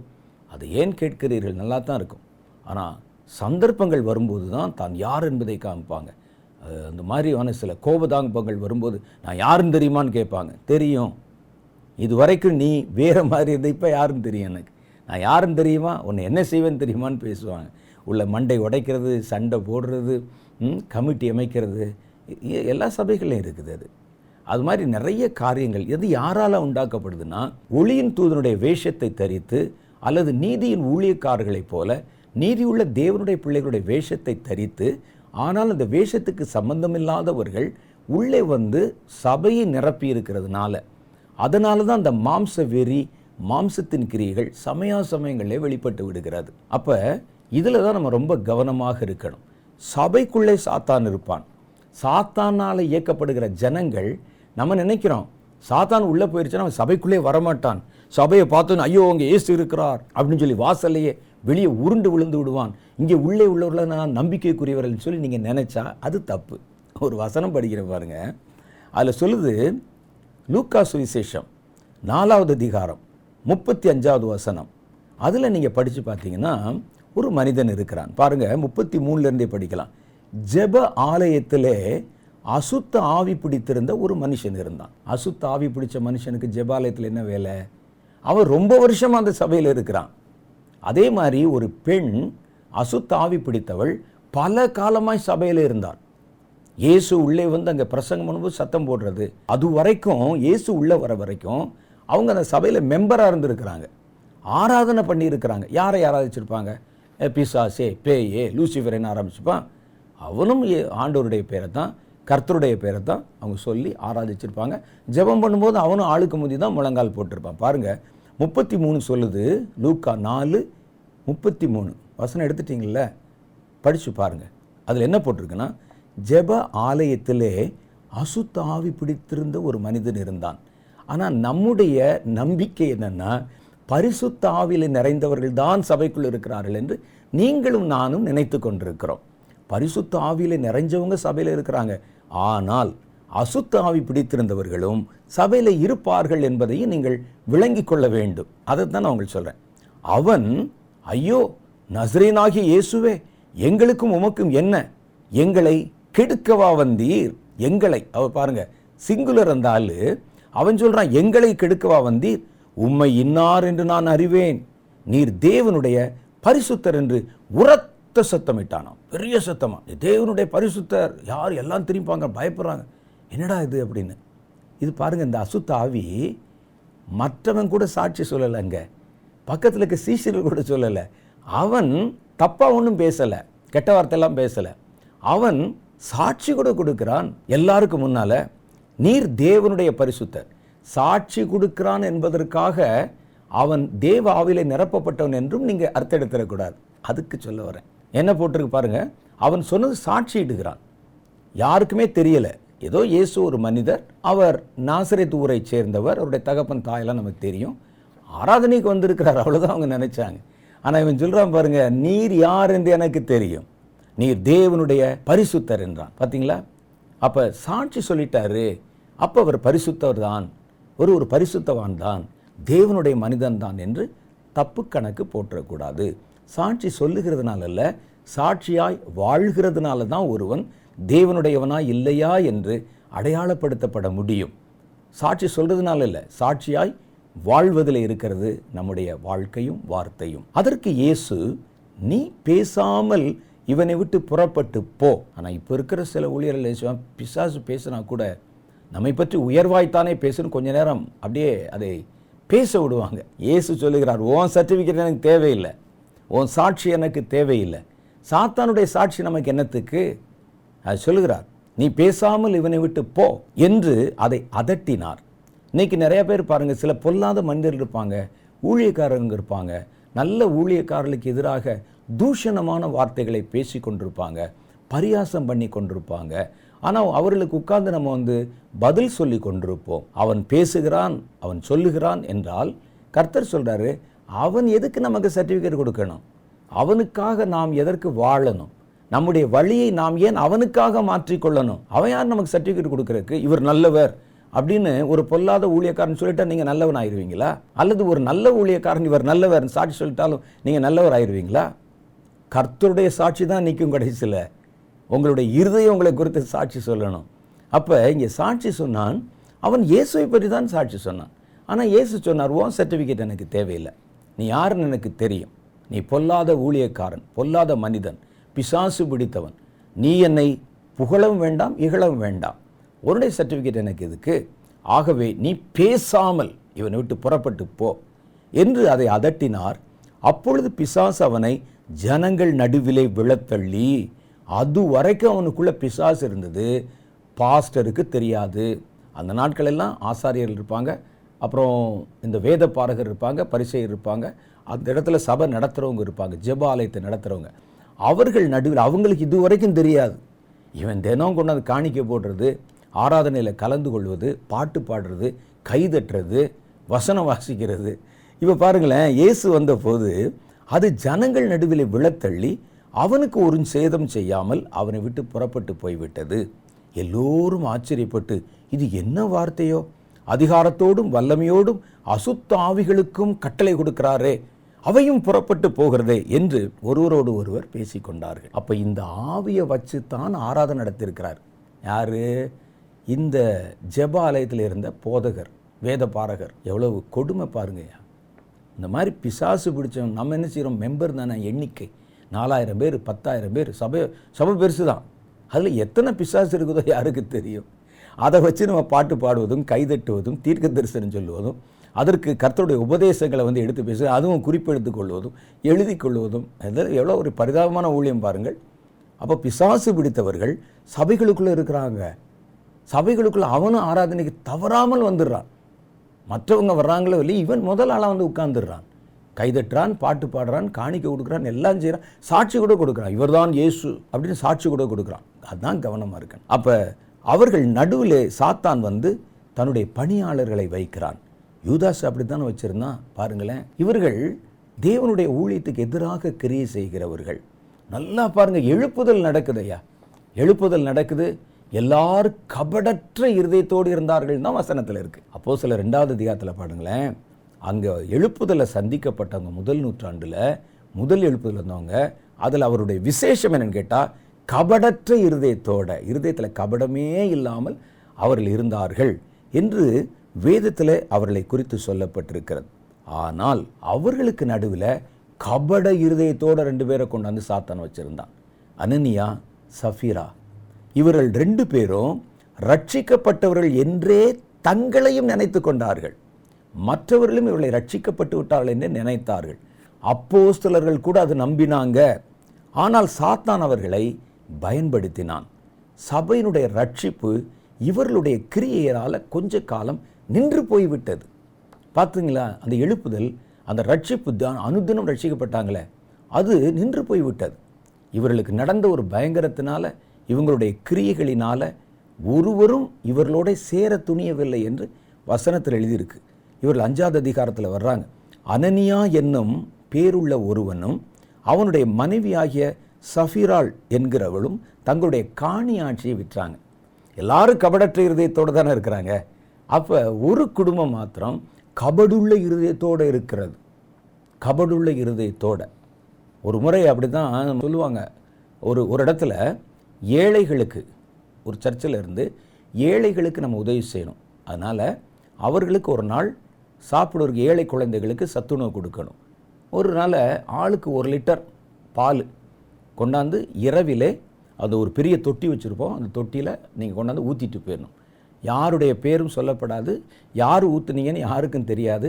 அதுக்கு பிறகு காலையில் ஒம்பது மணிக்கு வந்து அந்த தொட்டியை நம்ம திறந்து அதில் இருக்கிற அந்த பாலை எடுத்து பக்கத்து கிராமத்தில் இருக்கிற ஏழை குழந்தைகளுக்கு நம்ம விநியோகம் பண்ண போகிறோம் இவ்விதம் ஒருவரை ஒருவர் நேசியுங்கள் அன்பு கூறுங்கள் அப்படின்னு பாஸ்டர் அன்றைக்கி நல்லா நீட்டாக பேசி முடிச்சிட்டாராம் பேசி முடிச்சுட்டு ஆளுக்கு ஒரு லிட்டர் மினிமம் ஒரு குடம் கொண்டாந்து ஊற்றினாலும் பரவாயில்ல அப்படின்னு அவங்க சொல்லிட்டாங்க அடுத்த நாள் காலையில் ஒன்பது மணிக்கு அந்த தொட்டியை திறந்து பார்த்தா தொட்டியில் மருந்துக்கும் பால் இல்லை ஆனால் அதுக்கு பதிலாக பச்சை தண்ணி இருந்தது அப்படின்னு ஏன் அப்படின்னு பார்த்தா பலர் என்ன நினைத்து கொண்டாருன்னா எல்லாரும் பால் தானே ஊற்றுறாங்க நம்ம கொண்டு போய் ஒரு குடம் அந்த தண்ணியை ஊற்றுனா யாருக்கு தெரிய போகுது அப்படின்னு நினச்சாங்க இது ஒருவர் மாத்திரம் நினச்சா பரவாயில்ல எல்லாருமே அதே மாதிரி நினச்சாங்க யாருக்கு தெரிய போகுது எல்லோரும் பால் ஊற்றுவாங்க நம்ம கொண்டே ஒரு குடம் தண்ணியை ஊற்றிட்டோம்னா யாருக்கு தெரிய போகுதுன்னு எல்லாரும் நினச்சா அப்போ அந்த சபை எப்படி இருக்குன்னு யோசிச்சு பாருங்கள் இந்த சபையை வைத்துக்கொண்டு அதை நடத்துகிற போதகர் பாவம் எப்படி இருப்பார் பாருங்க அவர் எவ்வளோ வேதனைப்படுவார் பாருங்க அதான் இதே மாதிரி தான் இவங்க என்ன நினச்சாங்கன்னா எல்லோரும் விற்கிறாங்கல்ல எல்லாரும் கொண்டாந்து கொடுக்குறாங்கல்ல இதுக்கு நடுவில் ஒரு இருதயம் மாத்திரம் வித்தியாசமாக சிந்தித்தது அவங்களுடைய மனசில் ஒரு கபட்டு சிந்தனை அனனியா என்னும் பேருள்ள ஒருவனும் அவனுடைய மனைவியாகிய சஃபிராலும் தங்களுடைய காணியாட்சியை விற்றார்கள் ஏன்னா அந்த நாட்களில் தங்களுக்கு உண்டான எல்லாவற்றையும் விற்று அப்போஸ்தலர் பாதத்தில் கொண்டாந்து வச்சாங்க அதை சட்டமாலாம் போடலை சிலர் வந்து நீ நகையை கொடு நீ பணத்தை கொடு அப்படின்னு அவங்க கேட்கலை விசுவாசிகள் தாங்களே மனமோந்து அவங்களுக்குள்ளே பேசிக்கொண்டு நமக்கு இனிமேல் எதுக்குங்க ஏசு இப்போ வந்துடுவார் ஏன்னா முதல் நாற்றாண்டில் ஏசு போனவர் இப்போ அடுத்து வந்துடுவார் கொஞ்ச நாளில் ஒரு மூணு வருஷத்தில் வந்துடுவார் அப்படின்னு தான் நம்பிக்கொண்டிருந்தார்கள் அப்போ இனிமேல் நமக்கு எதுக்கு இனிமேல் நம்ம தேவனோட தேவனுடைய பிள்ளைகளோட சபையில் உட்கார்ந்துரும் சொல்லி தங்களுக்கு உண்டான எல்லாவற்றையும் விற்று அப்போசருடைய பாதத்தில் வைத்தார்கள் என்று வேதத்தில் எழுதியிருக்கு அப்படி ஆனால் அவங்கள யாரையும் நிர்பந்தம் பண்ணலை ஒரு போதகனோ ஒரு அப்போஸ்தலனோ யாரும் அவர்களை நிர்பந்தம் பண்ணன தன் மனைவி அறிய அவன் யார் அனனியா கிரையத்திலே ஒரு பங்கை வஞ்சித்து வைத்து ஒரு பங்கை கொண்டு வந்து அப்போஸ்தலுடைய பாதத்திலே வச்சான் ஒரு பங்கு அப்படி எடுத்து உள்ளே வச்சுட்டான் எதுக்கும் நாளைக்கு பயன்படுமே அப்படின்னு ஒரு பங்கை கொண்டு வந்து அப்போஸ்தலர் பாதத்தில் எல்லாருக்கும் முன்னால் கொண்டு வந்து வைத்தான் அப்பொழுது பேதுரு அவனை நோக்கி அனனியாவே நிலத்தின் கிரயத்தில் ஒரு பங்கை வஞ்சித்து வைத்து பரிசுத்த ஆவியிடத்திலே பொய் சொல்லும்படி சாத்தான் உன்னுடைய இருதயத்தை நிரப்பினது என்ன யார் நிரப்புனா சாத்தான் யார அனனியா சஃபிரா அவர்கள் யார் ஒரு சபைக்குள்ளே இருக்கிறாங்க எழுப்புதலில் பங்கு பெற்றவர்கள் அபிஷேகம் பண்ணப்பட்டவர்கள் சபையில் இணைக்கப்பட்டவர்கள் ரட்சிக்கப்பட்டவர்கள் சாத்தானுடைய இருதயத்தை நிரப்பினது என்ன அப்போ பரிசுத்தாவியானவர் நிரப்பியிருந்தாரே அந்த பரிசுத்தாவியானவர் என்ன ஆனார் வசனம் உங்களுடைய இருதயத்தை நிரப்பிருந்துச்சே அந்த வசனம் என்னானது அப்படின்னு பார்த்தா இவர்கள் வஞ்சனைக்கு இடம் கொடுத்தோடனே அதெல்லாம் வெளியே போய்விட்டது சாத்தான் இருதயத்தை நிரப்ப ஆரம்பித்து விட்டான் இப்போ இதில் அவங்க கேட்கலை ஆனால் இவன் என்ன செய்கிறான்னா எல்லாரை போல நானும் எல்லாவற்றையும் விட்டுவிட்டேன் என்று எல்லாருடைய கண்களுக்கு முன்னால் தன்னை காண்பிக்கணும் ஆனால் உண்மையில் அதை செய்யக்கூடாது அது மாய்மாலம் தானே அவன்கிட்ட யார் கேட்டது கொடுக்கலன்னா யாரும் கேட்க போகிறதில்ல அது தப்பாக இருக்காது அவன் விற்காவிட்டால் கூட தப்பாக இருக்காது அது மற்றவருடைய கண்களுக்கு முன்னால் அதை விற்றதை போல காண்பிக்கணும் சபையார் முழுவதும் அடையப்பா அனன்யாவும் சஃபீராவும் எல்லாவற்றையும் விற்று விட்டு கொண்டு வந்து வைத்து விட்டார்களேன்னு சொல்லணும் ஆனால் கொடுக்கக்கூடாது கொடுத்த மாதிரி இருக்கணும் கொடுக்காத மாதிரி இருக்கணும் இது நிறைய பேர் இருக்கிறாங்க கிறிஸ்டியானிட்டிக்குள்ளே இது பாவம் பரிசுத்த ஆவிக்கு எதிராக செய்யப்படுகிற பாவம் வெளிப்பார்வைக்கு தோற்றத்துக்கு மனிதர்கள் தங்களை மெச்ச வேண்டும் என்பதற்காக அவர்கள் தங்களை உண்மையுள்ளவர்களைப் போல காண்பித்து கொண்டு மனசுக்குள்ளே வேறொரு ட்ராமா போடுறாங்க அது சொல்கிறாரு பாருங்கள் இதை விற்க முன்னே இது உன்னுடையதாக இருக்கவில்லையா உன்னுடைய தானேப்பா அது அதை விற்ற பின்பும் அதன் கிரயம் உன்னிடத்தில் தானே இருந்தது அதை விற்றப்பறம் காசு உங்கள்கிட்ட தானே இருந்தது நீ உன் இருதயத்தில் இப்படிப்பட்ட எண்ணம் கொண்டது என்ன உன்னை யார் கேட்டா நாங்கள் கேட்டோமா எல்லாருக்கும் முன்னால் நீயும் கொண்டாந்து அப்படியே மேடையில் வந்து கொடுன்னு நான் கேட்டேன்னா எல்லாவற்றையும் விற்று விட்டு நான் உங்கள் பாதத்தில் வச்சுட்டேன்னு ஒரு தோற்றத்தை ஜனங்களுக்கு நடுவிலும் எங்கள் நடுவிலும் உருவாக்க வேண்டும் என்று நீ ஒரு மாய்மாலமான காரியத்தை செஞ்சிய நீ மனுஷனிடத்தில் அல்ல தேவனிடத்திலே பொய் சொன்னாய் என்றான் அதுதான் பெரிய தப்பு மனுஷன்கிட்ட பொய் சொன்னால் கூட தப்பிச்சிடலாம் மறைச்சிடலாம் தேவனிடத்தில் பொய் சொல்லி பரிசுத்த ஆவியினிடத்திலே பொய் சொல்லி பாருங்கள் தேவனிடத்தில் போய் சொல்லி பரிசுத்தாவிடத்தில் போய் சொல்லி அனனியா அந்த வார்த்தைகளை கேட்கவே விழுந்து தன் ஜீவனை விட்டான் அவ்வளோதான் ஒரு மாஸ் அட்டாக் அந்த வார்த்தையை கேட்ட உடனே கீழே விழுந்து தன் ஜீவனை விட்டான் இவைகளை கேள்விப்பட்ட யாவருக்கும் மிகுந்த பயம் உண்டாச்சு போச்சு வார்த்தை சொன்ன உடனே செத்துட்டானேன் வாலிபர்கள் எழுந்து அவனை சேலையிலே சுற்றி வெளியே எடுத்து கொண்டு போய் அடக்கம் பண்ணினார்கள் ஏறக்குறைய மூன்று மணி நேரம் அந்த அம்மாவுக்கு இன்னும் தகவல் தெரில அவங்க வீட்டில் இருக்கிறாங்க மூன்று மணி நேரத்துக்கு பின்பு அவனுடைய மனைவி நடந்ததை அறியாமல் உள்ளே வந்தாள் பேதுரு அவளை நோக்கி நிலத்தை இவ்வளவுக்கு தானா விற்றீர்கள் எனக்கு சொல்லுங்கள் என்றான் ஏன் இந்த கேள்வி கேட்டார் தெரியுமா இவளாவது உண்மையை ஒத்துக்கொண்டு தப்பித்து விடுவாள் அந்த சாபத்திலிருந்து என்பதற்கு ஒரு சந்தர்ப்பம் கொடுக்கத்தான் கேட்டாங்க அப்படி இல்லாமல் நீயும் வந்து மறித்துப்போ அப்படின்னு சொல்லி உடனே சபிக்கலை வர அவளுக்கு ஒரு சந்தர்ப்பம் கொடுத்தாங்க இது பரிசுத்தாவியான செய்கிற வேலை உங்கள் வாயிலிருந்தே உண்மையை வர வைத்து ஒருவேளை இல்லைங்க நாங்கள் தெரியாமல் தவறு செய்து விட்டோம் நாங்கள் நிலத்தை நல்ல நல்ல விலைக்கு விற்றோம் ஒரு ஒருவேளை எங்களுக்கு தேவைப்படும் என்று நினைச்சு அதில் ஒரு பங்கை உங்களுக்கு காணிக்கையாக கொண்டாந்து கொடுத்தோம் இது முழுவதுமாக நாங்கள் விற்ற கிரயமல்ல என்று அவள் சொல்லுவாள் என்று எதிர்பார்த்தார் ஒரு சான்ஸு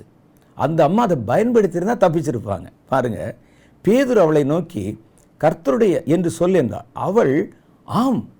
இவ்வளவுக்கு தான் என்றாள் பார்த்தீங்களா அந்த கிடைச்ச சந்தர்ப்பத்தையும் தட்டி விட்டுட்டான் இந்த கேள்வி கேட்பது அதனால்தான் இயேசு நம்மிடத்தில் சில கேள்விகளை கேட்கும்போது நாம் அதை ஒப்புக்கொள்ள வேண்டும் அதுக்கு ஒரு சான்ஸ் கொடுக்கறது தான் கேட்பாங்க இந்த இடத்துல பேதர் கேட்டது அதே தான் ஒரு சான்ஸ் அவன் இறந்துட்டான் ஒரு பெரிய சம்பவம் நடந்து விட்டது அவங்க குடும்பத்தில் இவளுக்கு அந்த நிகழ்ச்சியை கேள்விப்படலை இப்போ இந்த மாலையாவது தப்பிக்க வைக்கலாம் என்று சொல்லி அவருடைய வாய்ப்பிறப்பை கேட்பதற்காக இந்த நேரத்தில் என்ன பதில் சொல்லியிருந்தால் தப்பிச்சிருப்பாங்க நான் ஏற்கனவே சொன்னேன் உங்களுக்கு என்ன சொல்லணும் அப்படின்னு சொன்னால் இல்லைங்க நாங்கள் நிலத்தை விற்றது இது மாதிரி மூன்று மடங்குக்கு விற்றோம் ஒரு பங்கை காணிக்கையாக கொண்டு வந்து கொடுத்தோம் மீதி ரெண்டு பங்கு பின்னாட்கள் எங்களுக்கு பயன்படுமோ என்று நாங்கள் அதை வீட்டில் ஒதுக்கி வச்சிருக்கோன்னு சொன்னால் தப்பித்திருப்பாள் ஆனால் அவள் துணிகரமாய் ஆம் இவ்வளவுக்கு தான் என்றாள் பேதுர் அவளை நோக்கி கர்த்தருடைய ஆவியை சோதிக்கிறதுக்கு நீங்கள் ஒருமனப்பட்டது என்ன ஜோம்ன்றதுக்கு ஒருமனப்பட்டதை பார்க்குறோம் ஊழியம் செய்ய ஒருமனப்படுறதை பார்க்குறோம் வஞ்சிக்கிறதுக்கு நீங்கள் ஒருமனப்பட்டீர்களே ஏதோ உன் புருஷனை அடக்கம் பண்ணினோருடைய கால்களும் வாசற்படியிலே வந்து நிற்கிறது உன்னையும் வெளியே கொண்டு போவார்கள் என்றாள் உடனே அவள் அவனுடைய பாதத்தில் விழுந்து தன் ஜீவனை விட்டாள் எழுபெரிய பயங்கரம் பாருங்களேன் வாலிபர் உள்ளே வந்து அவள் மறித்து போனதை கண்டு அவளை வெளியே எடுத்து கொண்டு போய் அவளுடைய புருஷனண்டையிலே அடக்கம் பண்ணினார்கள் சபையார் எல்லாருக்கும் இவைகளை கேள்விப்பட்ட மற்ற யாவருக்கும் மிகுந்த பயம் உண்டாச்சு அப்போ சிலருடைய கைகளினால் அநேக அடையாளங்களும் அற்புதங்களும் ஜனங்களுக்குள் செய்யப்பட்டது எல்லாரும் ஒருமனப்பட்டு சாலமோன் மண்டபத்தில் இருந்தார்கள் ஆனால் மற்றவர்களில் ஒருவரும் அவர்களுடனே சேர துணியவில்லை அற்புதம் நடக்குது அதிசயம் நடக்குது இவங்கெல்லாம் மண்டபத்தில் இருக்க ஆனால் யாரும் அவங்களோட சேர்றதுக்கு பயப்படுறாங்க ஆனாலும் ஜனங்கள் அவர்களை மேன்மைப்படுத்தினாங்க நல்லவங்க தான் வல்லவங்க தான் தேவனுடைய பிள்ளைகள் தான் ஆனால் பயமாக இருக்குதே அப்படின்னு திரளான புருஷரும் ஸ்திரீகளும் விசுவாசம் உள்ளவராய் கர்த்தரிடத்தில் சேர்க்கப்பட்டால் பின்னால் அப்போ அது என்ன சொல்லுதுன்னா பொல்லாத வேலைக்காரர்களுக்கு எச்சரிக்கையாகிருங்கள் இந்த ரெண்டு பேர் ஒரு நல்ல ஒரு அமைப்பில் ஒரு சின்ன தவறு செய்ததுனால அந்த ஊழியத்தில் ஒரு தடையை உண்டு பண்ணிவிட்டார்கள் ஒரு மரணம் அந்த இடத்துக்குள்ளே சம்பவிக்க ஆரம்பித்து விட்டது இது எவ்வளோ பெரிய கொடுமை நீங்கள் பார்க்கணும் அப்போ இவர்களை கர்த்தருடைய ஆவிதானே நிரப்பினார் ரட்சிப்பு தானே நிரப்பினது அப்போஸ்தருடைய உபதேசத்தில் தானே இருந்தாங்க ஜெபத்தில் தானே இருந்தாங்க எப்படி அவருடைய இருதயத்தை சாத்தான் நிரப்பினான் அதுதான் ஆச்சரியம் அதில் தான் நம்ம ரொம்ப கவனமாக இருக்கணும் ஆகவே கர்த்தருடைய வேதம் பிலிப்பியருடைய புஸ்தகத்தில் மூணாவது அதிகாரம் ரெண்டாவசனம் சொல்லுது பொல்லாத வேலையாட்களுக்கும் பொல்லாத மனிதர்களுக்கும் எச்சரிக்கையாக இருங்கள் என்று அங்கே நமக்கு சுட்டி காட்டப்படுகிறத பார்க்குறோம் இது விசுவாசிகளுக்கு நடுவில் ஒரு குரூப்பு உள்ளே வந்துட்டாங்க அவங்களை நல்லவர்களைப் போல தங்களை காட்ட விரும்பினார்கள் ஆனால் நல்லவர்கள் நல்லவர்கள் இல்லை நான் உங்களுக்கு சொல்கிறது என்னென்னா ஒரு அதில் எது பெட்டர்னா கெட்டவன் என்றால் கெட்டவனாகவே இருந்துருங்க நல்லவன் என்றால் நல்லவனாகவே இருந்துருங்க நல்லவன் கெட்டவனைப் போல மாற வேண்டாம் கெட்டவன் தன்னை நல்லவன் போல காட்ட வேண்டாம் நான் இப்படி தாங்க கெட்டவனா கெட்டவன் இருந்துரு உன்னை யார் கேட்க போகிறா அப்படி இருந்து கொண்டு நல்லவன் மாதிரி நடித்து நல்லவர்களோட உள்ளே வந்து அந்த பந்தியில் உட்காடுறீங்க பாருங்க அது பாவம் அது தவறு சம்மந்தமில்லாத ஆட்கள் ஊழியத்துக்கே சம்மந்தம் இருக்காது ஒரு மனிதனை ரட்சிப்புக்குள்ளே நடத்தியிருக்க மாட்டான் நாலு வசனம் தெரியாது ஆனால் கர்த்தருடைய பிள்ளைகளுக்கு நடுவில் வந்து உட்கார்ந்து கொண்டு ஊழியத்தை குழப்பப்படுத்துவது களங்கப்படுத்துவது கலகம் பண்ணுவது அனன்யா சஃபீரா மாதிரி இப்படிப்பட்ட காரியங்களை செய்கிற திரளான பேர் உள்ளே நுழைவாங்க சில ஊழியக்காரர்கள் கூட கள்ள ஊழியக்காரர்கள் சாத்தானால் பயன்படுத்தப்படுகிறவரில் விசுவாசிகளுக்கு நடுவில் மாத்திரம் இல்லை ஊழியர்களுக்கு நடுவில் கொண்டாந்து வச்சுருவான் அதுதான் அவங்க அங்கே சொல்கிறாங்க பாருங்கள் அவர்கள் கள்ள அப்போஸ்தலர்கள் அப்போஸ்தலன் தான் வெளித்தோட்டத்தில் பார்த்தா அப்போஸ்தலர் மாதிரியே ட்ரெஸ்ஸு அவங்களுடைய பேச்சு கையில் ஒரு வேதத்தை பிடித்து கொள்வது நீண்ட தாடிகளை வளர்த்து கொள்வது அங்கி போடுவது பார்த்தா அப்படியே பார்த்தா அப்போ சொல்கிற மாதிரியே இருக்கும் அவன் நடவோட பாவனை எல்லாம் கபடமுள்ள வேலையாட்கள் கிறிஸ்துனுடைய அப்போஸ்தலரின் வேஷத்தை தரித்து கொண்டவர்கள் வேஷம் போட்டவன் உள்ளுக்குள்ள அப்போஸ்தலன் அல்ல விசுவாசில அனனியா சஃபீரா ஆனால் கள்ள ஊழியக்காரர்கள் ரெண்டு பேரை வேதம் காட்டுது இமனேன் ஒரு ஆள் அலெக்சாந்தர் என்பவர்கள் ரெண்டு தீமுத்தியின் புஸ்தகம் நமக்கு சொல்கிறது பதினாறாவது வசனம் சொல்லுது பாருங்கள் சீர்கேடான பேச்சுகளுக்கு விலகீரு அவைகளால் கள்ள போதகர்களான பிராக்கெட்டில் கள்ள போதகர்களான அவர்கள் அதிக அவபக்திக்குள்ளாவார்கள் அவர்களுடைய வார்த்தை அரிப்பிளவை போல படரும் ஊழியக்காரன் தான் அவர்கள் சீர்கேடான பேச்சை பேசுவாங்க அதெல்லாம் அடையாளம் நமக்கு சொல்கிறாங்க பாருங்கள் ஒரு உபதேசத்தில் சீர்கேடான பேச்சுக்கள் ஒரு மேடையில் என்ன பேசணும் ஒரு ஊழியத்தில் என்ன பேசணும் சீர்கேடான பேச்சுகள் ஆபாசமான பேச்சுகள் அசுத்தமான பேச்சுகள் விசுவாசத்துக்கு எதிரான பேச்சுகள் இதெல்லாம் பேசி சீர்கேடான பேச்சுகளுக்கு விலகிரு அவைகளால் இப்படிப்பட்ட பேச்சுகளால் கள்ள போதகர்களான அவர்கள் அதிக அவ அவபக்திக்குள்ளானார்கள் அவர்களுடைய வார்த்தை அரிப்பிளவையை போல பலரும் அரிப்பிளவைனா புற்றுநோய் ஒரு கேன்சர் கேன்சர் வந்து ஒரு சின்ன இடத்துல இருக்கும் கத்தி கத்தியே போட்டாங்கன்னா அது பரவ ஆரம்பிச்சிடும் அப்படி வேர் பிடிச்சு உடம்பு முழுசும் பரவி கடைசியில் மரணம் உண்டாயிரும் உங்களுக்கு தான் தெரியுமே கேன்சர் பற்றி இந்த அரிப்பிளவை போல் அது உடம்பெல்லாம் உள்ளே படுற மாதிரி படரும் இமனையும் அலெக்சந்தரும் இமனையும் அந்த பிலேத்தும் அப்படிப்பட்டவர்கள் அவர்கள் சத்தியத்தை விட்டு விலகி உயிர்த்தெழுதல் நடந்தாயிற்று என்று சொல்லி சிலருடைய விசுவாசத்தை கவிழ்த்து போடுகிறார்கள் ஒரு நூதனமாக பேசுகிறமாகும் அப்படின்னு நினச்சி உயிர்த்தெழுதல் நடந்துருச்சு அப்படிங்கிறது திடீர்னு இயேசு விட்டார் அப்படிங்கிறது அல்லது இயேசு மார்ச் பதிமூணாம் தேதி வருகிறார் என்பது இதெல்லாம் பார்த்திங்கன்னா இதெல்லாம் கள்ள ஊழியக்காரர்கள் பண்ணுற வேலை அநேகருடைய கவனத்தை தங்கள் பக்கம் இழுப்பதற்காக இப்படி திடுக்கிடும் தகவல்களை சொல்லுவது இயேசு வந்து விட்டார் ஒருத்தர் வந்து கணக்கு போட்டு அப்படி தான் செய்தார் அந்த தென்கொரியாவில் ஒரு பெரிய சபை தென்கொரியாவில் நிறைய சபைகள் பெரிய பெரிய சபைகள் இருக்கிறது நியூஸ் சேனல்லாம் பார்த்துருப்பீங்க ரெண்டாயிரமாவது வருடம் பிறக்கும் அன்றைக்கு ரெண்டாயிரமாவது வருஷம் வந்து ஆரம்பிக்குது அப்போ உள்ள அந்த சேனலில் உள்ள காரியங்களை யூடியூப்ல இருந்துலாம் போட்டால் பா நீங்கள் பார்க்கலாம் அதில் அவங்க என்ன சொன்னாங்கன்னா கர்த்தர் வந்து இந்த வருஷத்தின் முடிவில் ஆயிரத்தி தொள்ளாயிரத்தி தொண்ணூத்தொம்போது முடிவிலே இயேசு வந்து விடுவார் அதுக்கு ஒரு கணக்கு போட்டாங்க இயேசு இயேசு வந்ததுலேருந்து இத்தனை வருஷம் செல்லும் இயேசு கர்த்தர் இந்த உலகத்தை படைத்த போது ஏழு நாட்களிலே படைத்தார் ஒரு நாள் என்பது ஆயிரம் வருஷத்துக்கு சமம் அப்போ இந்த ரெண்டாயிரம் வருஷத்துக்கு முன்னால் ஆறாயிரம் வருஷம் முடிய போகிறது அப்போ ரெண்டாயிரமாவது வருஷம் படைஞ்சுன்னா நம்ம ஏழாயிரமாவது வருஷத்துக்குள்ளே போகிறோம் ஏழாயிரமாவது வருஷம் ஏழாவது வருஷம் என்பது கர்த்தருக்குரியது ஏன்னா ஏழாவது நாளில் அது தேவனுக்குரியது கர்த்தரதில் ஓய்ந்திருந்தார் என்று போட்டிருக்கு அதனால் ஆயிரம் வருட அரசாட்சி ரெண்டாயிரமாவது வருஷத்தில் பூமியில் இறங்கி வரப்போகுது அதுக்கு முன்னால் சபை கர்த்தர் எடுத்துக்கொள்ளப் போகிறார் இன்றைக்கி டிசம்பர் முப்பத்தி ஓராம் நாளைக்கு காலையில் ஒன்றாந்தேதி காலையில் கர்த்தர் எங்களை எடுத்துக்கொண்டு போக போகிறார் விசுவாசிக்கிற எல்லாரும் சர்ச்சுக்கு வந்துருங்கன்னு சொன்னாங்க கூட்டம் நிரம்பி வழியுது செய்தி காட்டுத்தீ போல பரவிற்று எல்லா இடத்துலையும் நியூஸ் சேனலு ரிப்போர்ட்டர்ஸ் எல்லாம் வந்து உட்காந்துட்டாங்க எல்லாம் அதை பார்த்து கொண்டு இருக்கிறாங்க நேரம் கிடக்க கிடக்க பன்னிரெண்டு மணி ஆகிறது ஆவியில் நிறைஞ்சு வானத்துக்கு பூமி குதிச்சு குதிச்சு குதிச்சு குதிச்சு காலையில் நாலு மணி வரை குதித்தாங்க அஞ்சு மணிக்கு வீட்டுக்கு போயிட்டாங்க பாருங்கள் இதுதான் அது திடீர்னு சொல்லுவோம் உயிர்த்தில் தான் நடந்தாச்சு அப்படின்னு ஒரு ரத்த நிறத்தில் சிவப்பு நிறத்தில் ஒரு சந்திரன் வரக்கூடாதே அவ்வளோதான் எல்லா அடையாளம் முடிந்து விட்டது வேதத்தில் இன்னும் நிறைவேற வேண்டிய பல காரியங்கள் இருக்கிறது முடிஞ்சிருச்சா உடனே இதெல்லாம் என்ன செய்வது என்றால் இவருடைய வார்த்தை அரிப்பிளவை போல படரும் நீங்கள் நினைக்கிறீங்க அவன் கள்ள ஊழியக்காரன் தானே இவ்வளவு பச்சையாக பேசுகிறானே உயிர்த்தெழுது நடந்தாச்சுன்னு சொல்லி ஓப்பனாக அடிக்கிறான் ஐயா அப்படின்னு சொல்லலாம் இதெல்லாம் யார் நம்ப போகிறாங்க நீங்கள் நினச்சா அப்படி இல்லை அதை நம்ப ஒரு கூட்டம் இருப்பாங்க அந்த வார்த்தை அறிப்பிளவை போல படரும் என்று தான் வேதத்தில் எழுதியிருக்கு அதுதான் அந்த ஆபத்திலிருந்து தான் நம்ம வந்து தப்பித்துக்கொள்ள ரொம்ப கவனமாக இருக்கணும் இவர்கள் இயேசு இருந்த இடத்துலையே பன்னெண்டு பேருக்கு நடுவில் யூதாசும் இருந்தான் பாருங்கள் அவன் அந்நியர்களுடைய சம்மந்தம் வச்சுருந்தான் சாத்தானனுடைய இருதயத்தை தூண்டிக்கொண்டே இருந்தான் இருந்தாலும் இயேசு பேசும்போது அவனும் உட்கார்ந்து போதகத்தை கேட்டான் இயேசுனுடைய போதகத்துக்கே கேட்டு மனம் மாறாத அவரோடு இந்த சீஷனே இருந்திருக்கிறான்னா நாங்கள்லாம் எம்மாத்திரம் யோசிச்சு பாருங்கள் நாங்கள் பேசுகிறோன்னே உலகத்தையே மாற்றிடுவோமா உலகத்தையே திருப்பிடுவோமா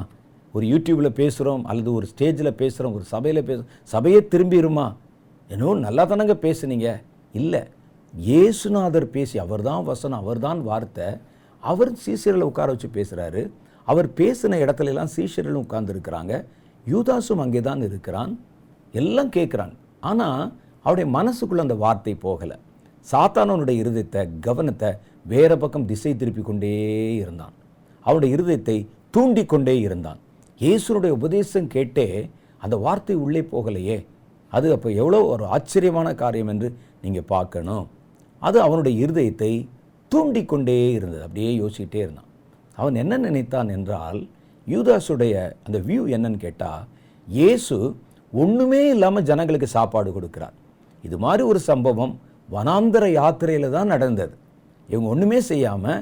மூணு நாள் தங்கியிருக்கிறாங்க ஒரு ஐந்து அப்பம் ரெண்டு மீனை வச்சு ஐயாயிரம் பேருக்கு பங்கு வைக்கிறார்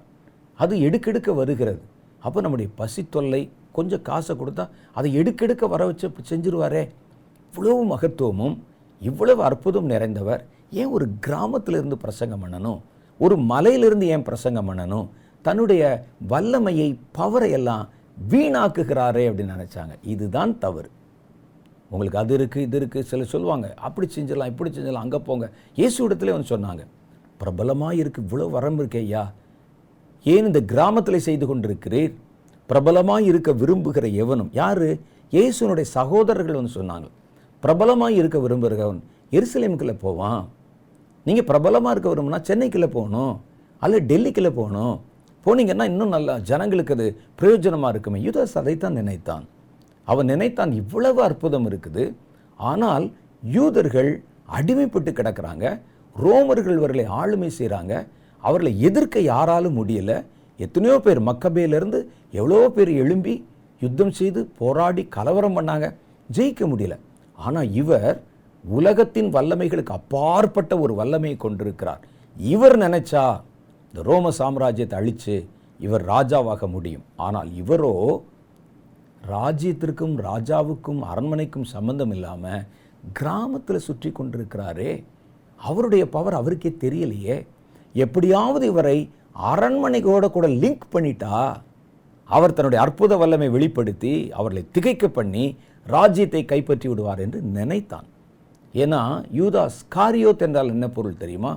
கத்தி வைத்திருக்கிறவன் ஒரு தீவிரவாதி நக்சலைட்டு மாதிரி ஒரு பேர் அது ஸ்காரியோத் அப்படின்னா அப்போ இவன் இதுக்கு முன்னால் யூதர்களுக்கான விடுதலை குழுவில் இருந்தவன் யூதர்களுக்காக விடுதலை பண்ணுவாங்கள்ல இலங்கையில் பார்த்தீங்கன்னா லிபரேஷன் டைகர்ஸ் இருந்தாங்க அவர்கள் தங்களுடைய இனத்துக்கு போராடின அந்த போராளிகள் சொல்லுவாங்க வெளிப்பார்வையில் அவங்கள ஒரு தீவிரவாதி டெரரிஸ்ட் அப்படிம்பாங்க ஆனால் அவர்கள் தங்களுடைய இனத்திற்காக அவங்க கஷ்டப்பட்டாங்க போராடினார்கள் இதே மாதிரி தான் இவன் யூதர்கள் இவ்வளவு நாள் அடிமைப்பட்டிருக்கிறாங்களே அதுக்கு போராடுற போராளி குழுவில் இருந்தவன் அப்போ அவனுடைய நண்பர்கள் இந்த மாதிரி இயேசுன்னு ஒருவர் வந்து அவர் அற்புதம் செய்கிறாரு அவர் பார்த்தா மேசியா மாதிரி தெரிகிறது இவர் காலத்தில் தான் இந்த ராஜ்யத்தை அவர் பிடித்து நம்ம கையில் நம்முடைய இனத்தார் கையில் கொடுப்பார் என்று அவர்கள் சந்தேகப்பட்டாங்க அப்படி இருக்கும் அப்படின்னு அதனால் அவர்களில் ஒருவனாகி யூதாஸை அந்த கூட்டத்தில் அவங்க அனுப்புனாங்க அவருடைய பார்வை முழுவதும் அதை ஒட்டியே இருந்தது இவரை எப்படியாவது அரண்மனைக்குள்ளே கொண்டு போயிடணும் இவருடைய வல்லமை இங்கே நிரூபிக்க வைக்கணும் ராஜ்யத்தை பிடிக்க வைக்கணும் ஆனால் இயேசு இப்படிப்பட்டவர்கள் தன்னோடு கூட இருப்பதை அறிந்து என் ராஜ்யம் இவ்வுலகத்துக்குரியது அல்ல என்று அடிக்கடி பிரசங்கம் பண்ணினார் கேட்டா தானே கேட்டா அப்படியா சொன்னீங்களாயா நான் கவனிக்கலையே வந்து உட்கார்ந்துருப்பாங்க அன்னை கூட சொன்ன சொன்னீங்களா கவனிக்கலையே அது மாதிரி அவன் அதை கேட்கவில்லை அவனுடைய மனம் முழுவதும் வேறொரு காரியத்தை யோசித்து கொண்டே இருந்தது அவனுக்கு என்னன்னா இயேசு அரண்மனையோட தொடர்பில்லாதவராக இருக்கிறார் எருசலேமோடு எந்த சம்பந்தம் இல்லாமல் இருக்கிறார் இவரை கொண்டு போனால் இவர் எப்படியாவது அந்த இடத்துல தப்பிச்சு தம்முடைய வல்லமை வெளிப்படுத்தி காண்பிச்சிருவார் பயந்துருவாங்கன்னு தான் நம்பித்தான் அவர் அவனை காட்டி கொடுத்தார் அப்போ அவருடைய மனதை சாத்தான் ஏவி கொண்டிருந்த இவர் எப்படியாவது உள்ளே கொண்டு போயிரு ராஜா வாக்கிடலாம் ராஜா வாக்கிடலான்னு பேசினது அவன் நம்பினான் இவன் இப்படி நடக்கும் என்று எதிர்பார்க்கவில்லை இயேசு எக்கேடு கெட்டு போனால் போகட்டும் அவரை காட்டி கொடுப்பதில் அந்த முப்பது வெள்ளிக்காசு தான் என்னுடைய குறி என்றால் அவன் ஏன் தற்கொலை செய்யணும் அவன் தற்கொலை செய்கிறான் என்றாலே அவன் நினைத்தது நடக்கவில்லை அது வேற மாதிரி நடந்தது அதான அர்த்தம் நிறைய பேர் சொல்லுவாங்க முப்பது வெள்ளி காசுக்கு ஆசைப்பட்டு ஆசைப்பட்டால் ஏன் அந்த காசை தூக்கி போடணும் ஆசைப்பட்டு தானே காட்டி கொடுத்தான் அவர் சிலுவையிலே அறையப்படுகிறார் அவர் அறையப்பட்டால் அவனுக்கு என்ன காசு தானே முக்கியம் ஏன் அந்த காசை தூக்கி போடணும் அவரை சிலுவையில் அவன் அதை எதிர்பார்க்கல அந்த காட்சியை அவன் நினைத்தான் அவர் தன் மகிமை அங்கே வெளிப்படுத்தி விடுவார் அப்போ எங்கள் இனத்தைச் சேர்ந்த யூத இனத்தைச் சேர்ந்த இயேசு இயேசு யூதர் அல்லவா அந்த யூத இனத்தைச் சேர்ந்த இயேசு இன்னைக்கு ராஜாவாகி விட்டார் அங்கே இருக்கிற ஆட்சியாளர்களாம் திகைக்க பண்ணிவிட்டார் அரண்மனையை ஒரே அற்புதத்தின் மூலம் கைப்பற்றி விட்டார் என்று சொல்லலாம் இவர் அரண்மனையில் மாத்திரம் கொண்டு சிக்க வைப்போம் அவர் தப்பிச்சிருவார் நினைச்சான் அவர் தப்பிக்கலை ஏமாந்துட்டான் அந்த தண்டனை உறுதிப்பட உறுதிப்பட இப்போ தப்பிச்சிருவார் அப்போ தப்பிச்சிருவார்னா இவர் வாய் பேசாமல் அடிக்கப்படுகிற ஆட்டுக்குட்டி போல் இருந்தார் அவன் அப்போ தான் பயந்தான் ஐயையோ அதனால தான் வேகமாக ஓடி போய் பாருங்கள் அந்த அடுத்த சீனை பாருங்கள் நீங்கள் யூதாசை முழு வில்லன் என்று நினைக்கிறீங்களே இல்லை அவன் சாத்தானாலே வஞ்சிக்கப்பட்டவன் அவனுடைய நோக்கம் வேறையாக இருந்தது அவன் அடுத்த காட்சியில் பாருங்கள் யூதாசை அந்த பணத்தை எடுத்துக்கொண்டு போய் அந்த அவனை அங்கே இயேசுவை காட்டி கொடுப்பதற்கு அவனுக்கு உதவி செய்த ஆசாரியர்களை போய் சந்தித்தான் பிரதான ஆசாரியர்களை இந்த பணத்தை எடுத்துக்கொண்டு இயேசுவை விட்டுருங்கய்யா நான் நினச்சது வேற வேற என்னமோ நடக்குதுன்னு சொல்லி கெஞ்சி நான் அப்போ அவர்கள் சொன்னார்கள் அது உன்பாடு அது ஓம்பாடு நீ கொண்டாந்து வித்துட்டியில் அவ்வளோதான் எங்களுக்கு தெரியாது போன்றாங்க தன்னை விடுவித்து கொள்வார் என்று நினைத்தான் நடக்கவில்லை ஆனால் நம்ம எப்படி தப்பாக நினைக்கிறோன்னா யூதாஸ் காசுக்கு ஆசை காசுக்கு ஆசைப்பட்டால் காசை தூக்கி போடுவானா இயேசு அங்கே தண்டிக்கப்பட்டால் இவனுக்கு என்ன வந்தது அவர் தண்டிக்கப்படக்கூடாது அவர் ராஜாவாகணும் அப்படின்னு நினச்சி தான் உள்ளே கொண்டு போனான் வஞ்சிக்கப்பட்டு விட்டான் அவனுடைய இருதயத்தை தூண்டி கொண்டே இருந்தது பிசாசு அப்படின்னு இதை செய் இதை செய்ன்னு ஒரு ஆசை காட்டிகிட்டே இருந்தது அதனால் அவன் அங்கே வஞ்சிக்கப்பட்டான் என்று கர்த்துடைய வேதத்தில் எழுதியிருக்கிறது வேதத்தில் நம்ம படித்து பார்க்குறோம் மற்ற இருபத்தி ஓராவது அதிகாரத்தில் அதில் சொல்லுது பாருங்கள் மூணாவது வசனம் அப்பொழுது அதில் ரெண்டாவது வசனம் அவரை கட்டி கொண்டு போய் தேசாதிபதியாகிய பொந்தி பிலாத்திவிடத்தில் ஒப்புக் கொடுத்தார்கள் அப்பொழுது அவரை காட்டி கொடுத்த யூதாஸ் அவர் மரண ஆக்கினைக்குள்ளாக தீர்க்கப்பட்டதை கண்டு அப்போ அவன் அதை எதிர்பார்க்கலை மனஸ்தாபப்பட்டு அந்த முப்பது வெள்ளிக்காசை பிரதான ஆசாரியரிடத்திலும் மூப்பரிடத்திலும் திரும்ப கொண்டு வந்து குற்றமில்லாத இரத்தத்தை நான் காட்டி கொடுத்ததினால் பாவம் செய்தேன் என்றான் அதற்கு அவர்கள் எங்களுக்கு என்ன அது உன்பாடு என்றார்கள் பாருங்கள் இதே அறிக்கையை அவன் விடத்தில் மாத்திர செஞ்சிருந்தா அன்றைக்கு யூதாஸ் தப்பித்திருப்பான் அன்றொரே குற்றமில்லாத ரத்தத்தை காட்டி கொடுத்துட்டேனே நான் தப்பான்னு நினச்சிட்டேனே இயேசு அது உன் பாடுன்னு சொல்ல மாட்டான் அது என் பாடு என்பான் அதுதான் இயேசு அப்போ அவனுடைய பாவத்தை மன்னித்து அதான் சொல்லிட்டானே பேதரும் இதே மாதிரி தான் ஒரு பெரிய தவறு செய்தார் சபிக்கவும் சத்தியம் பண்ணவும் செய்தார் ஆனால் அவர் எங்கே போய் அறிக்கை செய்யணும் என்பதை அறிந்திருந்தார் நம்ம இன்றைக்கு அப்படி தான் நம்ம செய்கிறோம் பாவத்தை எங்கே போய் அறிக்கை செய்வது என்று தெரியாமல் பார்க்குற இடத்துலலாம் அறிக்கை செய்கிறோம் எங்கிருந்தும் உங்களுக்கு விடுதலை கிடைக்க போகிறதில்ல நம்முடைய பாவங்களுக்கான நிவர்த்தி செய்கிற ஒரே பலி இயேசு கிறிஸ்துவின் ரத்தம் சகல பாவங்களை நீக்கி நம்மை சுத்திகரிக்கும் இதே அறிக்கையை நீங்கள் அப்படி கொஞ்சம் அப்படி திங்க் பண்ணி பாருங்கள் இதே அறிக்கையை நேராக போய் இயேசு இடத்தில் ஓடி சிலுவை எடுத்துக்கொண்டு ஓடி ஐயோ ஆண்டவரே நான் குற்றமில்லாத ரத்தத்தை காட்டி கொடுத்து விட்டேனே பாவம் செய்தேன் என்று சொல்லியிருந்தால் என்ன நடக்கும் அதெல்லாம் கிடையாது என்னை மாட்டிட்டு பெண்ணை வந்து அழுகவா செய்கிறாய் போ நரகத்துக்கு நான்று சொல்வாரா அப்படி சொல்லியிருந்தால் அவர் இயேசுவாக இருக்க முடியாதே அப்போ அறிக்கை செய்கிற இடம் எதுன்னு பாருங்கள் இவன் போய் ஆசாரியர் இடத்துல போய் அறிக்கை செய்கிறான் ஐயோ தப்பு செஞ்சுட்டனே அதற்கு அவர்கள் எங்களுக்கு என்னது உண்பாடு என்றார்கள் அப்பொழுது அவன் அந்த அந்த வெள்ளிக்காசை தேவாலயத்தில் எரிந்து விட்டு எவ்வளோ எமோஷனலான சீன் பாருங்கள் எரிந்துவிட்டு புறப்பட்டு போய் நான்று கொண்டு சேர்த்தான் சாத்தான் அவனுக்கு கொஞ்சம் கூட நேரம் கொடுக்கல கொஞ்சம் நேரம் கொடுத்திருந்தா அல்லது அந்த நேரத்தில் தன் சீசர்களை போய் பார்த்துருந்தா அவர்கள் ஒருவேளை இயேசு விடத்தில் மனஸ்தாபப்பட்டு அழுன்னு சொல்லியிருப்பாங்க அதுக்கு சந்தர்ப்பமே கொடுக்கல நினைப்பதற்கு நேரம் இல்லாமல் அவனை நான்று கொண்டு சாக வைத்து விட்டான் என்று வேதம் சொல்லுது அப்போ ஏன் இப்படிப்பட்ட மனிதர்களை ஊழியங்களுக்குள்ளே இருக்கிறவங்கள சபையில் இருக்கிறவங்கள ஊழியர்களுக்கு நடுவிலே சாத்தான் ஏன் பிடிக்கிறான் அப்படின்னு பார்த்தா தேவ சித்தத்தை ஒரு சபை ஒரு ஊழியம் கர்த்தருடைய பிள்ளைகள் தேவனுடைய சித்தத்தை செய்வது தேவனுடைய பிள்ளைகள் தான் செய்ய முடியும் அதை இன்னொரு விதத்தில் சொல்கிறதுனா தேவனுடைய சித்தத்தை செய்கிறவர்கள் தான் தேவனுடைய பிள்ளைகளாக இருக்க முடியும் அப்போ தேவனுடைய சித்தத்தை செய்கிற தேவனுடைய பிள்ளைகளுக்கு நடுவில் அவங்கள டைவெர்ட் பண்ணுறதுக்கோ அந்த சித்தத்தை செய்ய விடாதபடிக்கு பிரச்சனைகளை கலகங்களை உண்டு பண்ணவோ அவன் மனிதர்களை கொண்டு வந்து நிறுத்துகிறான் சபை பாருங்கள் நல்லா போயிட்டே இருக்குது இதுக்கு ஒரு பிரேக்கை போடணும் அப்போ அனனியா சஃபீராவை அங்கே எடுக்கிறான் அதில் வெற்றி பெற முடியலை உடனே என்ன செய்கிறான் இன்னும் சிலரை வந்து எழுப்பி எங்கள் விதவைகள் உங்கள் விதவைகள் என்று பேச வைத்து மறுபடியும் ஒரு முட்டுக்கட்டையை போட அவன் அங்கே கிரியை செய்கிறத பார்க்குறோம் அது சபை பெருகுவதை நிறுத்துவதற்காக செய்யப்பட்ட சாத்தானுடைய தந்திரம் இயேசுவை பாருங்கள் இயேசுவை கொல்லுவதால் யூதாஸை ஏன் பிடித்தான் பிசாசு யூதாஸ் பாவம் ஒரு கருவிதான் யூதாஸை ஏன் பிடித்தான்னா இயேசுவை கொன்றால் அவருடைய சீஷர்களை சிதற பண்ணிடலாம் இந்த சீஷர்கள் நாளைக்கு என்ன அவர்கள் என்று சாத்தானுக்கு நல்லா தெரியும் மெய்ப்பனை வெட்டுவேன் மந்தை செதறி போகும் அப்போ இவரை வெட்டுவதற்கு இவனை பயன்படுத்தி கொள்ளும் இவன் ஒரு ஆள் தான் இவரை அரசியலுக்குள்ளே கொண்டு வரணும்னு நினைக்கிறான் அப்போ இவனுடைய இருதயத்தை அவன் போக்கில் போய் தூண்டிவிட்டு இயேசுவை மாட்டி விட்டு விட்டால் சீஷர்கள் செதறி போவாங்க அந்த திட்டம் நிறைவேறாமல் போயிருமே என்பது சாத்தானுடைய கணிப்பு ஆனால் அவனுக்கு தெரியாத ஒரு காரியம் இருக்குது இயேசு மறித்தார் அவர் உயிர்த்தார் இன்றைக்கும் உயிரோடு இருக்கிறார் இயேசுவை சீஷர் இடத்துலேருந்து பிரிக்கவே முடியாது மரணம் பிடித்ததா பாருங்கள் அதுக்கு பிறகுதான் ரொம்ப ஜெல்லாயிட்டாங்க நாற்பது நாள் இயேசுவோடு மூன்றரை வருஷம் சீஷர்கள் இருந்தபோது அவர்கள் அடையாத பலத்தை நம்பிக்கையை விசுவாசத்தை அந்த நாற்பது நாள் இயேசு உயிர் தெரிந்த பிறகு கூட இருந்தாங்க பாருங்கள் அப்போ தான் அவர்கள் அதிகம் கற்றுக்கொண்டார்கள் அப்போ தான் அவர்கள் அதிகமாய் வல்லமைப்பட்டார்கள் பலப்பட்டார்கள் அதுக்கு பிறகு உலகத்தின் முடிவு பரியந்தம் சதாசர்வ நாட்களிலும் நான் உங்களோடு இருப்பேன் என்ற அந்த ஆவியின் அபிஷேகம் உள்ளே வந்துச்சு பாருங்கள் ரொம்ப ஸ்ட்ராங் ஆகிட்டாங்க இயேசு ஒருவேளை மனிதனாக இருந்திருந்தால் அந்த மேய்ப்பனை வெட்டினால் மந்தை சிதறி போகும் இயேசு தேவகுமாரனாக இருந்தார் மேசியாவாக இருந்தார் மீட்பராக இருந்தார் அவரை வெட்டின போது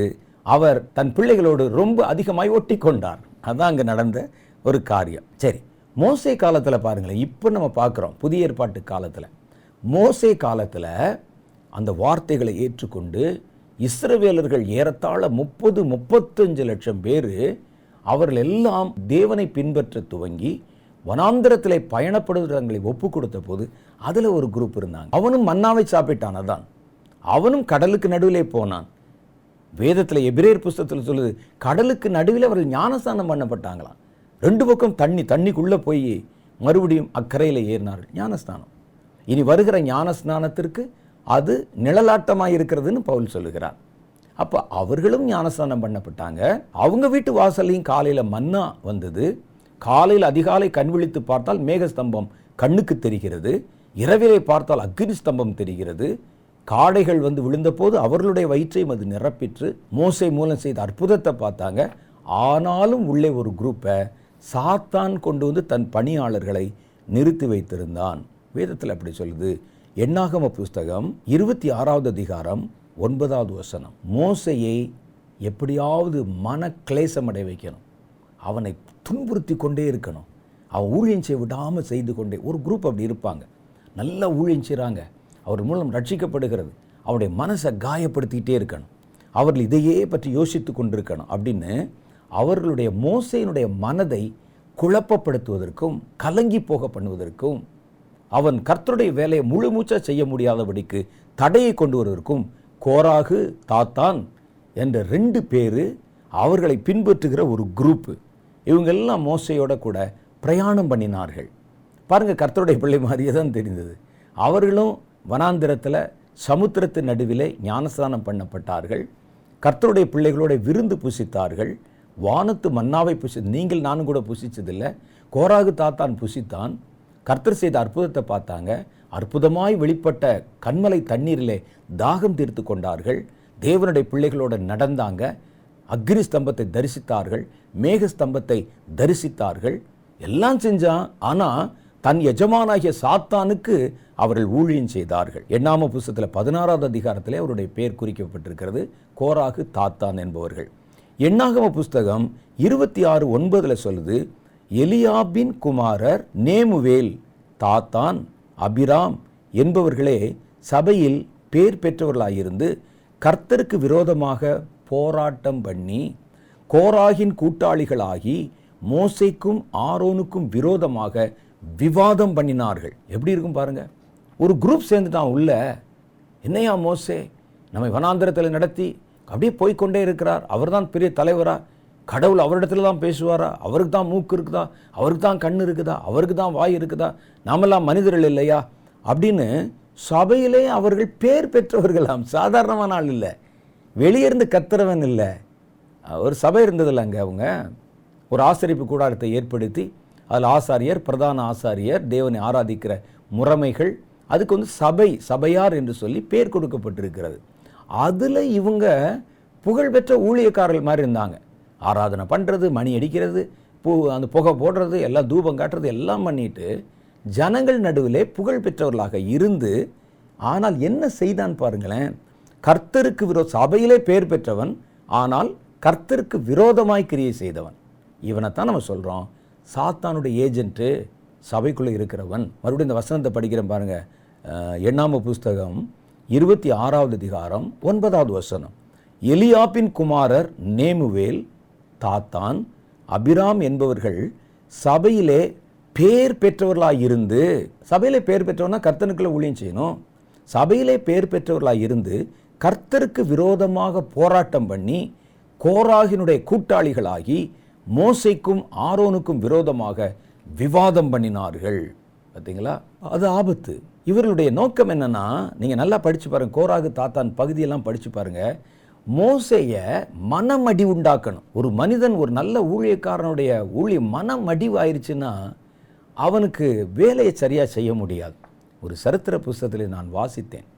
பேதுருவை கர்த்தர் வல்லமையாய் பயன்படுத்தினார் அப்போ சிலருடைய ஊழியங்கள் எப்படியெல்லாம் செஞ்சாங்கன்னு ஒரு புஸ்தகம் பழைய ரொம்ப நாளைக்கு முன்னால் என் கையில் கிடைச்சது அந்த அப்போஸ்தலர்களை வல்லமையாய் கருத்தெடுத்து பயன்படுத்தினான் ஒரு இடத்துல நின்று பேதூர் வைராக்கியமாய் பேசுவாராம் பேதூர் அங்கே நின்று நல்லா தன்னுடைய சாட்சியை சொல்லுவார் வைராக்கியமாய் பிரசங்கம் பண்ணுவார் அற்புதங்கள் நடக்கும் நிழல் பட்டால் சுகமாகும் எல்லாம் நடந்து கொண்டிருக்கும்போது கொஞ்சம் குறும்புக்கார வாலிபர்கள் இந்த பேலியாளின் மக்கள் என்று வேதம் சொல்லும் அவங்க பின்னால் ஒளிஞ்சிருந்து கொக்கரக்கோன்னு கூவாங்களாம் தெரியுமா நீ என்னதான் பேசினாலும் சேவல் கூவும்போது இயேசுவை மறுதளித்தவன் தானே இந்த கொக்கருக்கோன்னு இந்த சேவல் கூற மாதிரி இவங்க சத்தம் எழுப்பின உடனே பேதர் அப்படி உடஞ்சிருவாராம் அங்கே நடந்த அற்புதங்கள் எதுவும் தன் மனதிலே தோன்றாது ஐயோ இயேசுவை என்னதான் மன்னிப்பு கேட்டாலும் மனங்கசந்து அழுதிருந்தாலும் ஆனால் நான் இயேசுவை காட்டி கொடுத்தவன் தானே நான் அங்கே மன்னிக்கப்பட்டிருந்தாலும் பாவத்தை செய்தவன் தானே அவரை சபிச்சு தானே அப்படின்னு வந்து அப்படியே கொஞ்சம் அப்படியே அப்செட் ஆயிடுவாராம் இன்றைக்கி நீங்கள் அதே மாதிரி பாருங்களேன் ஊழியத்துக்கு ஒரு பைசாக்கு பிரயோஜனம் இல்லாதவர்கள் ஒரு மனிதனுடைய ரட்சிப்புக்கு கூட பயன்படாதவர்கள் எங்கிருந்தோ வந்தவர்கள் நல்லா கர்த்தருக்குன்னு கனி கொடுக்குற ஊழியக்காரர்களை காயப்படுத்திக்கிட்டே இருப்பாங்க காயப்படுத்திக்கிட்டே இங்கே பாருங்கள் சபையிலே பேர் பெற்றவர்களாக இருந்தும் கர்த்தருக்கு விரோதமாக கலகம் பண்ணாங்களா அந்த குரூப்பு வேதத்தில் இப்படி எழுதியிருக்கு இவர்கள் வந்து என்ன செய்வாங்க நல்லா கனி கொடுக்குற ஊழியக்காரங்க இருக்காங்க பாருங்கள் ஒரு சபை இருக்கும் ஒரு பாஸ்டர் இருப்பார் நல்ல பாசிட்டிவ் அவரை ஊழியச்சி விட மாட்டாங்க சென்னையில் ஒரு பிரபலமான சபை குற்றஞ்சாட்டப்படாத ஒரு தேவ ஊழியக்காரர் ஒரு நல்ல வசனத்தில் ஆழமாய் கரை கண்ட ஒரு மனிதர் சபை நல்ல பெரிய சபை அதில் ஒரு குரூப்பு அவரை குழப்பப்படுத்தி கலகப்படுத்தி அவரை என்னென்ன விதத்தில் பிரச்சனை கொண்டு வர முடியுமோ எல்லாம் கலவரப்படுத்தி களங்கப்படுத்தி உள்ளுக்குள்ளே இருந்தே போராடி சொத்துக்களை அபகரிக்கணும் சொல்லி அவருக்கு மேலே இல்லாத பொல்லாத காரியங்களெல்லாம் கொண்டு வந்து அவரே வெளி உலகத்தில் வந்து அந்த டிவியில் வந்து பேட்டி கொடுக்குறார் எனக்கு எதிராக என் சபையிலே நிறையா காரியங்கள் மூப்பர்கள் நடுவிலிருந்து செய்யப்படுகிறது எனக்கு விஷம் வைக்கிறாங்க ஸ்லோ பாய்சன் கொடுக்குறாங்க எனக்கு பில்லிசூனி வைக்கிறாங்க என்று அந்த போதகர் கண்ணீர் வடித்தது நமக்கு தெரியும் அப்புறம் கவர்மெண்ட்லேருந்து போலீஸ் வந்து ப்ரொட்டெக்ஷன் கொடுத்து என்னென்னமோ நடக்கிறதெல்லாம் நம்ம பார்க்குறோம் நல்ல சபை நல்ல ஊழியக்காரர் குற்றஞ்சாட்டப்படாத ஊழியக்காரர் களங்கம் இல்லாத ஊழிய களங்கப்படுத்துறங்க ஒரு குரூப் இருப்பான் ஏன்னா அவங்கள ஊழியம் செய்ய விடக்கூடாது ஒரு கல்லை தூக்கி போட்டாச்சுன்னா அந்த குளத்தில் ஒரு சலனம் உண்டாவதை போல ஏதாவது ஒன்றை எடுத்து போட்டுறணும் செஞ்சுட்டாருங்க அப்படின்னு சில சமயத்தில் பார்த்தீங்கன்னா சொல்ல முடியாத குற்றங்களை திடீர்னு சொல்லிட்டு போயிடுவாங்க லாஜிக்கே இருக்காது லாஜிக்கே இருக்காது ஏதாவது ஒன்று சொல்லிட்டு போயிடுவாங்க அப்போ நான் கேட்டேன் ஏன் இப்படி செய்கிறார்கள் என்ன ஏன்னா நாங்கள் ஒரு குற்றத்தை சொல்லிட்டா அந்த குற்றம் இல்லை என்று நிரூபிப்பது உங்கள் பொறுப்பு நீங்கள் போய் செய்யுங்க அதனால் எங்கள் வாய்க்கு வந்து ஏதாவது ஒன்று சொல்லிட்டு போவோங்கிறான் என்ன செய்வதை யோசித்து பாருங்கள் அது உங்கள் பொறுப்பு அது இல்லை நிரூபிக்க நான் நிரூபிப்பவா கர்த்தரை நிரூபிக்கவா கர்த்தருடைய வார்த்தையை பேசவா அவள் மோசையே கலங்கிட்டார் இவங்களால் அவருக்கு பேச முடியலை அவரை செயல்பட விடாமல் இதுதான் இந்த சாத்தானுடைய ஊழியக்காரர்கள் செய்கிற பிரதானமான ஒரு வேலை ஊழியத்தை நடக்க விட மாட்டாங்க குழப்பப்படுத்திட்டே இருப்பாங்க நடக்க முடியாது சமீபத்தில் பாருங்கள் சென்னையில் இருக்கிற ஒரு பிரபலமான சபை ஈஸ்டர் அன்றைக்கு அது சீல் வைக்கப்பட்டு பூட்டப்பட்டது யார் வேற்று மத தீவிரவாதிகள் வந்து கலவரம் பண்ணாங்களா ஆராதனை பண்ணக்கூடாதுன்னு சொல்லி உள்ளே வந்து கட்டைகளை வச்சு அடித்தாங்களா வெளியே துரத்துனாங்களா இல்லை சபையாருக்குள்ளே உண்டான கலவரம் உள்ளே வந்த பிரச்சனை உள்ளே போலீஸ் வந்து காலையில் அஞ்சரை மணிக்கு ஆராதனை ஆரம்பித்து ஆறு மணிக்கெல்லாம் கதவடைப்பு செய்து சீல் வைத்து பூட்டிட்டு போயிட்டாங்க யார் அங்கே நல்ல தேவனுடைய பிள்ளைகள் இருக்கிறாங்க நல்ல தேவ ஊழியக்காரர் அவரால் வழிநடத்தப்பட்டவங்க திடீர்னு பக்க வழியில் உள்ளே புகுந்தவர்கள் கலவரத்தை உண்டு பண்ணி களங்கத்தை உண்டு பண்ணி பிரச்சனையை உண்டு பண்ணி ஒரு ஊழியத்தை நிறுத்தி இதுதான் சொல்வது ஊழியக்காரர் மாதிரி இருக்கும் சபையில் பேர் பெற்றவர்கள் மாதிரி இருக்கும் ஆனால் இவர்கள் கர்த்தருக்கு விரோதமாய் கலவரம் பண்ணி நல்ல வார்த்தை போட்டிருக்கு பாருங்கள் எலியாபின் குமாரர் நேமுவேல் தாத்தான் அபிராம் என்பவர்கள் சபையிலே பேர் பெற்றவர்கள் சபையில் கர்த்தருக்கு விரோதமாய் போராட்டம் பண்ணுகிறவன் பேர் பெறுகிறான் என்பது இன்று நேற்றல்ல அன்றைக்கே இருந்திருக்கிறது இப்படியே குற்றம் சொல்கிறான் குறை சொல்கிறான் அவர்கள் சபையில் கலவரம் பண்ணுறான் கர்த்தருக்கு விரோதமாக போராட்டம் பண்ணுறான்ல ஆனால் பாருங்கள் ஜனங்கள் நடுவில் அவர்கள் பேர் பெற்றவர்களாக இருக்கிறாங்க அவர் சொன்னால் சரியாக தான் இருக்கும் அவர் நியாயமாகத்தானே பேசுகிறார் அவர் நீதியாகத்தானே பேசுகிறார் இவனை நம்பி எந்த ஆத்மாவுக்கும் எந்த பிரயோஜனம் இருக்காது ஆனால் அவர்கள் ஜனங்கள் நடுவில் பேர் பெற்றிருந்தாங்க எதனால் கர்த்தருக்கு எதிராக போராட்டம் பண்ணினார்களாம் இன்றைக்கி தான் நம்ம பார்க்குறோம் போராட்டங்கள் பாருங்கள் அந்த காலத்தில் மோசே காலத்தில் கர்த்தருக்கு விரோதம் போராட்டம் பண்ணி கோராகின் கூட்டாளிகளாகி மோசைக்கும் ஆரோனுக்கும் விரோதம் மோசே எவ்வளோ பெரிய ஆள் மோசைக்கும் ஆரோனுக்கும் விரோதமாக விவாதம் பண்ணினார்கள் அடுத்த வசனம் சொல்லுது பத்தாவது வசனம் எண்ணாம புஸ்தகம் இருபத்தி ஆறாவது அதிகாரம் பத்தாவது வசனம் பூமி தன் வாயை திறந்து அவர்களையும் கோராகையும் விழுங்கினதினாலும் அக்னி இருநூற்றி ஐம்பது பேரை பட்சித்ததினாலும் அந்த கூட்டத்தார் செத்து ஒரு அடையாளமானார்கள் சரிங்களா இவர்கள் சாத்தானுடைய ஏஜென்ட்டு ஒரு ஊழியக்காரனை ஊழியம் செய்ய விட முடியாதபடி அவனை குழப்பப்படுத்தி கலவரப்படுத்தி களங்கப்படுத்தி அவன் அதை பற்றியே யோசிக்கும்படிக்கு அவனுடைய இருதயத்தை வேதனைப்படுத்தி இதுக்குன்னே ஒரு குரூப்பை சாத்தான் கொண்டு வந்து உள்ளே வைப்பாங்க தேவ ஜனங்களை குற்றம் சாட்டி பாடுபடுத்துவதற்காக இதில் பார்த்தீங்கன்னா யோபு வருகிறார் யோபு நல்லவராக இருந்ததுனால சாத்தான் டைரெக்டாக போகிறான் எங்கே ஆண்டோட்ட போய் அவரை சோதிக்கும்படி கேட்டான் அது ஒன்று தானே நீங்கள் பார்க்குறீங்க யோபுவின் நண்பர்கள்னு ஒரு குரூப் வருவாங்க அவன் என்ன செய்தான் என்றால் யோபுவின் பிரச்சனையில் எரியிற தீயில் எண்ணெயை ஊற்றுற மாதிரி ஆனால் நீங்கள் நல்லா படித்து பார்த்தீங்கன்னா யோபுவினுடைய சீஷர்கள் பேசுகிற நீங்கள் நல்லா படித்தா என்னமோ பெருசாக வந்து சைக்கலாஜிக்கலாக அட்வைஸ் பண்ணுற மாதிரியே இருக்கும் கர்த்தரை நிந்திக்கிறதுக்கு நீ யாரியா கர்த்தர் எவ்வளோ பெரியவர் தெரியுமா அப்படி இப்படின்னு பேசும்போது உண்மையான ஊழியக்காரனை தோற்று போயிடுவான் நீங்கள் நிதானமாக படித்து பாருங்கள் யோபுவின் நண்பர்கள் என்ன பேசினார்கள் என்று யோபுவின் நண்பர்கள் கர்த்தரை உயர்த்தி பேசுவாங்க யோபுவை தாழ்த்தி பேசுவாங்க பாருங்கள் தேவன் எப்படிப்பட்டவர் அவர் நியாயம் உள்ளவர் நீதி உள்ளவர் அப்படி இப்படின்னு பேசுகிற மாதிரி தெரியும் ஆனால் அவர்கள் கர்த்தருக்கு எதிராக தேவனுடைய சித்தத்துக்கு எதிரான மன விருப்பம் கொண்டிருந்தவர்கள் அதனால தான் கர்த்தருடைய கோபம் யோபுவின் நண்பர்களை மேலே மூண்டது என்று வேதத்தில் எழுது அவன் சரியாக பேசியிருந்தா ஏன் கர்த்தர் கோபப்பட போகிறாரு அப்போ சாத்தான் ஆரம்பித்து வச்சான் அவனுடைய ஊழியக்காரர்கள் யோபுவை சுற்றி நண்பர்கள் என்ற போர்வேலி நின்று சாத்தானுடைய ஊழியத்தை தொடர்ந்து செய்து கொண்டே இருந்தார் அவனுடைய மனதை மனமடிவாக்கி அவனை எப்படியாவது சூசைட் பண்ண வச்சிடணும் உனக்கு இருக்க எல்லாம் போச்சு இந்த என்னையா நம்பிக்கை செத்து போன்னு கடைசியில் பாருங்கள் சாத்தான் தன்னுடைய வார்த்தையை யார் மூலமாவது வெளிப்படுத்தி விடுவான் தன்னுடைய மனைவி சொல்லுகிறாள் வந்து தேவனை தூஷித்து ஜீவனை விடும் என்றாள் ஆண்டவரை தூஷித்து உன்னுடைய உயிரை விட்டுறியா ஏன் உயிர் வாழ்கிற நீலான்னு அவள் வழியாக கூட சாத்தான் பேசினான் இதுதான் அவர்களுக்கு எதிராக செய்யப்படுகிற காரியம் கர்த்தரால் பயன்படுத்துகிறவர்களை சோர்ந்து போக பண்ணுவதற்காக தாத்தான் கோராகு என்பவர்கள் எண்ணாமத்தில் பதினாறாவது அதிகாரத்தில் படிச்சிங்கன்னா மோசை எப்படி சோர்ந்து போக பண்ணினார் என்பதை குறித்து தெளிவாக நீங்கள் படிக்கலாம் இதெல்லாம் குறித்து வச்சுக்கோங்க அப்புறம் போய் நீங்கள் பைபிள் எடுத்து முழுசாக படிங்க நமக்கு அதிக நேரம் இல்லாதனால எல்லாவற்றையும் வாசிக்க முடியாது அவர்கள் என்ன புஸ்தகம் பதினாறாவது அதிகாரத்தில் மோசையை கோராகும் தாத்தானும் எப்படியெல்லாம் சோர்ந்து போக பண்ணுவதற்கு முயற்சி பண்ணினார்கள் என்று எழுதப்பட்டிருக்கிறது சரி இப்போ தேவனுடைய பிள்ளைகள் ஊழியர்களுக்கு நடுவில் யாரை சாத்தான் எடுத்து பயன்படுத்த ஆரம்பிச்சிருவான் சில ஆட்களை சாத்தானே கொண்டு வந்து நேராக உள்ளே அப்பாயின்ட் பண்ணிடுவான் அவர் திடீர்னு ரட்சிக்கப்பட்ட ஒரு மாதிரி ஒரு போர்வை போட்டு ஒரு அபிஷேகம் பெற்ற ஒரு மாதிரி ஒரு அந்நிய பாஷை பேசுகிற ஒரு மாதிரி ஒரு தரிசனம் சொல்கிற ஒரு மாதிரி ஊழியர்களுக்குள்ளே வந்துடுவாங்க அது ஒரு குரூப்பு அது வரும்போதே சாத்தானால் பிராண்ட் பண்ணப்பட்டு வரும் இன்னொரு குரூப் இருக்குது உள்ளே இருப்பாங்க ஆனால் முழுவதும் தங்களுடைய இருதயத்தை தேவனை நோக்கி திருப்பாமல் இருப்பாங்க அவர்களை சாத்தான் வலை வீசி தன் பட்சத்தில் இழுத்து கொண்டு அவர்களை உள்ளுக்குள்ளிருந்தே தான் பயன்படுத்த ஆரம்பிச்சிருவான் அவனுடைய வேலையை செய்ய ஆரம்பிச்சிருவாங்க யாரை சாத்தான் அவ்விதம் பயன்படுத்துகிறான்னு பார்த்தா முதல்ல எந்த ஒரு மனிதன் கர்த்தருக்குள்ள வந்தவனுக்கு பொருள் ஆசை இருக்குதோ எப்படியாவது பணத்தை சேர்க்கணும் கட்டிடங்களை கட்டணும் நம்முடைய பெயர் விளங்க பண்ணணும் அப்படின்னு ஒருவனுக்குள்ள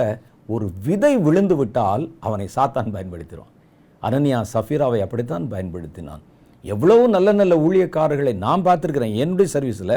எனக்கு கொஞ்சம் அனுபவம் தான் நானே நிறைய பேரை பார்த்துருக்கேன் நல்லா ஜெபம் பண்ணவங்க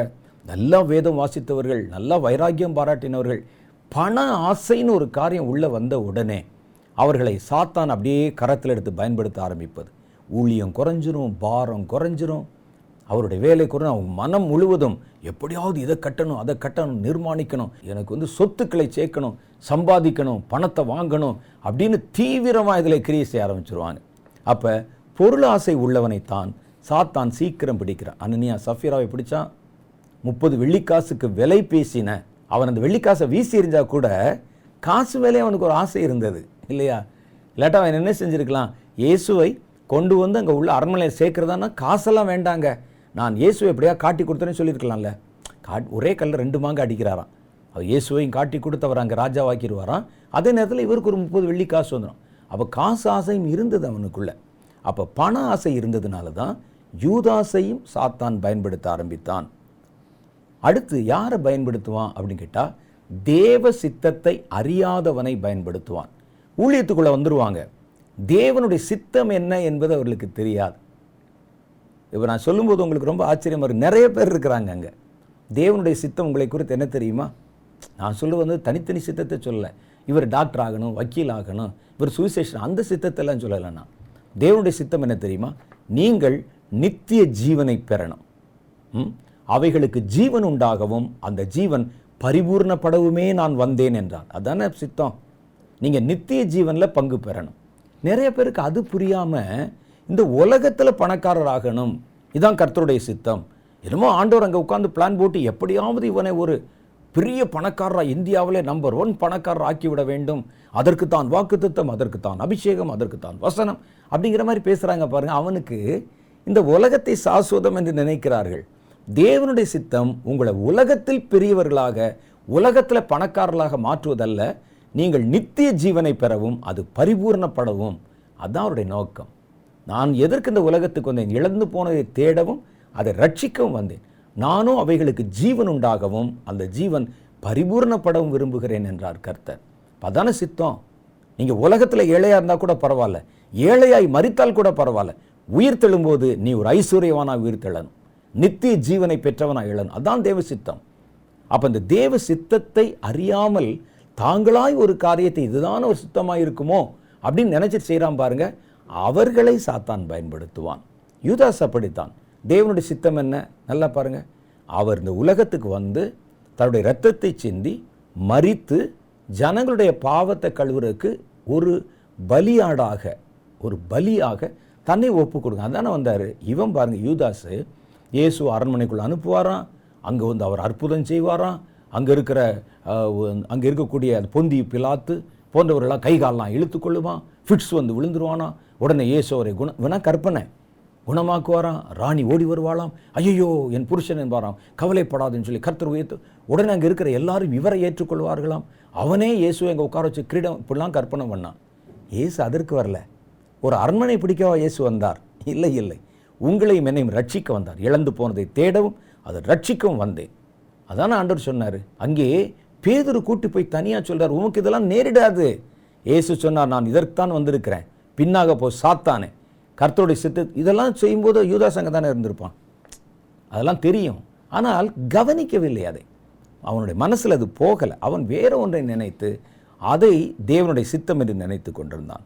அடுத்த காரியம் பாருங்கள் தற்பெருமை உள்ளவர்கள்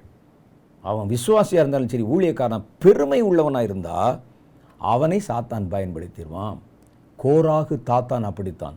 மோசம் என்ன பெரியாளா நீங்கள் வந்து பதினாறாவது அதிகாரம் படித்து பாருங்கள் அப்போ தான் தெரியும் மோசை என்ன பெரியாளா எங்களுக்கு என்ன ஆள் இல்லையா என்று சொல்லி தற்பெருமை பேசி தங்களுடைய பெருமையை நிலைநாட்ட நிறுத்தினார்கள் அதனால தான் கர்த்தர் அவளுக்கு எதிர்த்து வந்தார் அப்போ அந்த தற்பெருமை உள்ளவனை சாத்தான் சுலபமாய் தொட்டு விடுவான் அப்போ தற்பெருமை உள்ளவன் தான் ரொம்ப கவனமாக இருக்கணும் ஒரு ஊழியத்தில் ஒருவன் தற்பெருமை பேசுகிறான் என்று வைத்துக்கொள்ளுங்கள் ஊழியத்திலேருந்து நான் பார்த்தீங்கன்னா நான் அங்கே தொட்டேனா அவன் கீழே விழுவான் நாங்கள் தொட்டேனா அது நடக்கும் இது நடக்கும் கர்த்தர் என்ன அப்படியா அப்படியான்னு பேசினானாலே நீங்கள் ரொம்ப கவனமாக இருக்கணும் அவனை கர்த்தர் பயன்படுத்த ரொம்ப குறைவு குறைவு என்ன கர்த்தர் பயன்படுத்த மாட்டார் சாத்தான் பயன்படுத்துகிறோம் பெருமை வந்து விட்டால் சாத்தான் அடுத்த நிமிஷம் பயன்படுத்திடுவான் சரி இதுக்கு தான் நம்ம ஏற்கனவே பல செய்திகளை நான் சொல்லியிருக்கிறேன் எல்லாம் தன் சீஷர்களை அழைத்து ஏசி கேட்கிறார் என்னை பற்றி என்ன சொல்கிறாங்கன்னு கேட்குறார் ஒரு தீர்க்கதரிசிங்கிறான் ஒரு அபம்னு சொல்கிறான் சரி அவங்க சொல்கிறக்கிட்ட நீங்கள் என்ன சொல்கிறீங்கன்னு கேட்குறார் அப்போது பேதுரு முந்தி கொண்டு நீர் ஜீவனுள்ள தேவனுடைய குமாரன் என்கிறான் அப்போ இயேசு எல்லா சீஷருக்கு முன்னால் சொல்கிறாரு மாம்சமும் இரத்தமும் இதை உனக்கு வெளிப்படுத்தலை பரலோகத்தில் இருக்கிற என் பிதா உனக்கு அதை வெளிப்படுத்தினார் சொல்லிவிட்டு அவர் அடுத்த செய்திக்கு போயிட்டார் ஆனால் பேதருடைய மனசில் என்னென்னா எத்தனை சீஷர்கள் இருந்தாங்க யோவான் ஓடி ஓடி போய் அவர் மார்பில் சாஞ்சுக்கிறானே அவனுக்கு கூட வெளிப்படுத்தலையே பரலோகத்தில் இருக்கிற பிதா அந்த பன்னெண்டு பேரில் தேடி என்கிட்ட தானே வெளிப்படுத்திருக்கிறான்னு அப்படியே அதையே நினச்சிக்கிட்டு இருந்தான் போல இருக்குது அதையே நினச்சி யோசித்து கொண்டிருந்தான் அடுத்து அப்படி நினச்ச உடனே பக்கத்தில் சாத்தான் வந்து நின்று விட்டான் ஏசு அடுத்த டாபிக் போயிட்டார் தான் மறித்து தான் எப்படியெல்லாம் பாடுபடணும்னு சொல்லும்போது இவனுக்குள்ள அந்த ஒரு மனப்பெருமை இருந்ததுனால இப்போ சாத்தான் மெல்ல ஒரு வார்த்தை போனோம் இதெல்லாம் அவருக்கு சம்பவிக்க போகிறது இல்லை ஏன் இதெல்லாம் போய் சொல்லிகிட்டு இருக்கிறாரு ஒரு சிம்பத்தி உண்டாக்குறாரு கூட்டி போய் கடிந்து கொள்ளுன்றான் இவன் என்ன நினச்சிட்டான் பிதா தானே வெளிப்படுத்தினார் ரெண்டு வருஷத்துக்கு முன்னால் அதே பிதா தொடர்ந்து எனக்கு வெளிப்படுத்துகிறார் என்று நினைத்து பேதர் இயேசுவை தனியாக அழைத்து கொண்டு அவரை கடிந்து கொண்டானான் இதெல்லாம் உமக்கு நேரிடுகிறது இல்லை ஏன் சும்மா இப்படியே சொல்லிக்கொண்டே இருக்கிறேன் என்று கடிந்து கொண்டான் அப்போ தான் ஆண்டவர் பார்த்து பின்னாக போ சாத்தானே என்றான் யாரை சொன்னார் பேதுருவில் அவன் மனசை தூண்டி கொண்டிருக்கிற ஒரு ரெண்டு வசனத்துக்கு முன்னால் பிதா பயன்படுத்தினார் ஒரு ரெண்டு வசனத்துக்கு அப்புறம் சாத்தான் பேதுருவை பயன்படுத்தினான் இந்த ரெண்டு வசனத்துக்கு இடையில பேதுருக்குள்ளே பெருமை வந்தது மற்றவர்களுக்கெல்லாம் வெளிப்படாது எனக்கு வெளிப்பட்டது என்று ஒரு பெருமை வந்தது அவங்களுக்குள்ள பன்னெண்டு பேருக்குள்ள ஒரு கோல்டு வார் இருந்து கொண்டே இருந்தது நீயா நானான் பல சமயத்தில் இயேசுக்கு வலது பக்கத்தில் யார் இருக்கிறான்னு சண்டை கூட போட்டிருக்கிறாங்க உள்ளுக்குள்ளே இருந்தது ஆனால் வெளியே பார்த்தா ஒன்றா இருக்க மாதிரி இருந்தாங்க அதுக்குள்ளே இருந்ததுனால எல்லார் நடுவிலும் நான் விசேஷமானவன் என்ற ஒரு சந்தர்ப்பம் வந்தபோது ஒரு பெருமை வந்ததுனால சாத்தான் அவரை பயன்படுத்த ஆரம்பித்தான் சாத்தானால் பயன்படுத்தப்படக்கூடிய ஊழியர்களின் அடையாளங்கள் என்று ஒன்று இருக்கிறது இதை தான் நீங்கள் ரொம்ப கவனமாக பார்க்கணும் இவர்கள் எப்படி இருப்பார்கள் வெளியே பார்த்தீங்கன்னா உங்களுக்கு கண்டுபிடிக்க முடியாது பைபிள் தான் வச்சுருப்பான் இருந்து அந்நிய பாஷை கடப்படான்னு பேசுவான் கூட்டம் நடத்துவான் பாட்டு பாடுவான் எல்லாம் செய்வான் ஆனால் அவன் தேவனால் உண்டானவனா பாருங்கள் ஜனங்கள் நடுவில் பேர் கூட பெற்றிருப்பான் ஆனால் கர்த்தருக்கு விரோதமாய் போராட்டம் பண்ணுகிற கலகக்காரன் அவன் அவன் தேவனால் பயன்படுத்தப்படுகிறானா சாத்தானால் கொண்டு வந்து உள்ளே அங்கே வைக்கப்பட்டிருக்கிறானா என்பதை நம்ம கண்டுபிடிக்கணும் அவர்களுக்கு சில அடையாளம் இருக்கும் நான் சொன்ன மாதிரி அந்த அடையாளம் அப்பப்போ வெளிப்படும் ஒன்று இவர்கள் பக்க வழியிலே நுழைந்திருப்பார்கள் பக்க வழியாய் நுழைந்தவன் கள்ள சகோதரன் கலாத்தியரின் புஸ்தகம் ரெண்டாவது அதிகாரம் நாலாவது வசனத்தில் நீங்கள் படித்து பார்த்தீங்கன்னா பக்க வழியிலே நுழைந்தவர்கள் ரட்சிக்கப்பட்டிருக்க மாட்டான் ஒன்றும் செய்ய மாட்டான் அவன் பார்ப்பான் நமக்கு நல்லா பேச தெரியும் இசை தாழ்ந்திருக்கு பாட தெரியும் நல்லா ஆட தெரியும் உடனே ஒன்று என்ன செய்வான்னா பக்க வழியிலே உள்ளே வந்துடுவான் அவன் தான் சட்டத்திட்டங்களை பற்றியோ வசனத்தை பற்றி வார்த்தை பற்றி உபதேசத்தை பற்றி சித்தத்தை பற்றி எதை பற்றியும் கவலைப்பட மாட்டான் அவன் பக்க வழியில் நுழைஞ்சு அவனுக்கு சட்டமும் கிடையாது திட்டமும் கிடையாது அது ஒன்றும் ஆச்சரியம் இல்லை அவர்கள் அப்படித்தான் இருப்பார்கள் அப்படித்தான் இருக்க வேண்டும் ரட்சிக்கப்பட்டவன் எப்படி இருப்பான் பிசாசு பிடித்தவன் எப்படி இருப்பான்னு ஒரு அடையாளம் இருக்குது அவன் அப்படித்தான் இருப்பான் அப்படித்தான் இருக்க வேண்டும் அது அவனுடைய அடையாளம் பக்க வழியிலே நுழைந்தவர்கள் கலாத்தியர் ரெண்டாவது அதிகாரம் நாலாவது வசனம் சொல்லுகிறார் அவர்கள் கள்ள சகோதரர்கள் அப்படின்னா என்ன அர்த்தம் சகோதரர்கள் மாதிரி உள்ளே வந்துடுவான் ஆனால் கள்ளன் அவர்கள் உள்ளே வந்துடுவாங்க ரெண்டாவது அவங்கள உடனே உங்களுக்கு ஒரு அடையாளம் தெரியும் தேவ மனிதர்களை விரோதிக்க சமயம் தேடுவார்கள் எப்படா குற்றம் கண்டுபிடிக்கலாம் அப்படின்னு யோசித்துக்கிட்டே இருப்பாங்களாம் அப்படிப்பட்ட ஆட்களை தேவ மனிதர்களுக்கு எதிராக பேசணும் அப்படின்னு குற்றம் கண்டுபிடிக்க சமயம் பார்த்துக்கிட்டே இருப்போம் அப்படியே பார்ப்பாங்க எங்கே தப்பு விடுறாரு எங்கே இது பண்ணுறாரு என்ன ஒரு வார்த்தை சொல்லும்போது அந்த வார்த்தை எப்படி வந்து தப்பாக சொல்லிட்டாரு அல்லது என்ன நடக்குது இவனுக்கு சம்பளம் குறைத்தாரு இவனுக்கு இன்க்ரிமெண்ட் கொடுக்கலை இப்படி உள்ளுக்குள்ளே பேசிக்கிட்டே அவர்களை விரோதிக்க சமயம் தேடுவார்கள் அது ஒரு அடையாளம் உள்ளுக்குள்ளே வந்துட்டே பேசுவாங்க நல்ல ஊழியக்காரங்க அப்படியாக அப்படியாக நீ சொல்லுவீங்க சொல்லுவார் என்னங்க ஊழியக்காரர் உங்களுக்கு தான் நீங்கள் வெளியே வர்றீங்க கூட்டத்தில் உட்காடுறீங்க கை தட்டுறீங்க போகிறீங்க உள்ளே இருக்க எங்களுக்கு தானே தெரியும் வெளியே சொல்கிறதோடு அப்படி தாங்க உள்ளுக்குள்ள அவருடைய முகமே வேற அப்படிமா அவர்களை விரோதிக்க சமயம் தேடுவார்கள் ரெண்டு குருந்தியன் புஸ்தகம் பதினோராவது அதிகாரம் பதிமூன்றாவது வசனம் இப்படி பேசுகிறவன் அவன் திருடன் அப்படி யாராவது வந்து உங்கள்கிட்ட சொன்னால் நீங்கள் உடனே அவனை விட்டு விலகிவிட வேண்டும் சொல்கிறான்ல எனக்கு இவ்வளோ குறை இருக்குது அவர்கிட்ட அவ்வளோ குறை ஏன் அப்போ அங்கே இருக்கிற உள்ள உண்மையிலே நீ அந்த குறைகளை கண்டுபிடித்து அது வேண்டாம்னு நினச்சா நீ விலகியில் வந்துடணும் ஏன் உள்ளிருந்து குற்றஞ்சாட்டி கொண்டிருக்கிறாய் அப்படின்னு கேட்டால் அவன் விரோதிக்க சமயம் தேடுகிறவன் இப்படி இந்த விஷ விதையை ஜனங்களுக்குள்ள விதைப்பதற்காக சாத்தானால் நியமிக்கப்பட்ட ஒரு தூதன் அவனை இயக்குவது சாத்தான் தான் அவன் அப்படி தான் செய்வான் அவன் வர்றவங்ககிட்ட எல்லாம் நெகட்டிவாக பேசிக்கிட்டே இருப்பான் உள்ள ஊழியக்காரரை பற்றி ஊழியங்களை பற்றி ஒரு ஊழியம் ஒரு நிர்வாகம் என்றால் எவ்வளோ பிரச்சனை இருக்கும் எல்லாம் ஒன்று போல் விட முடியாது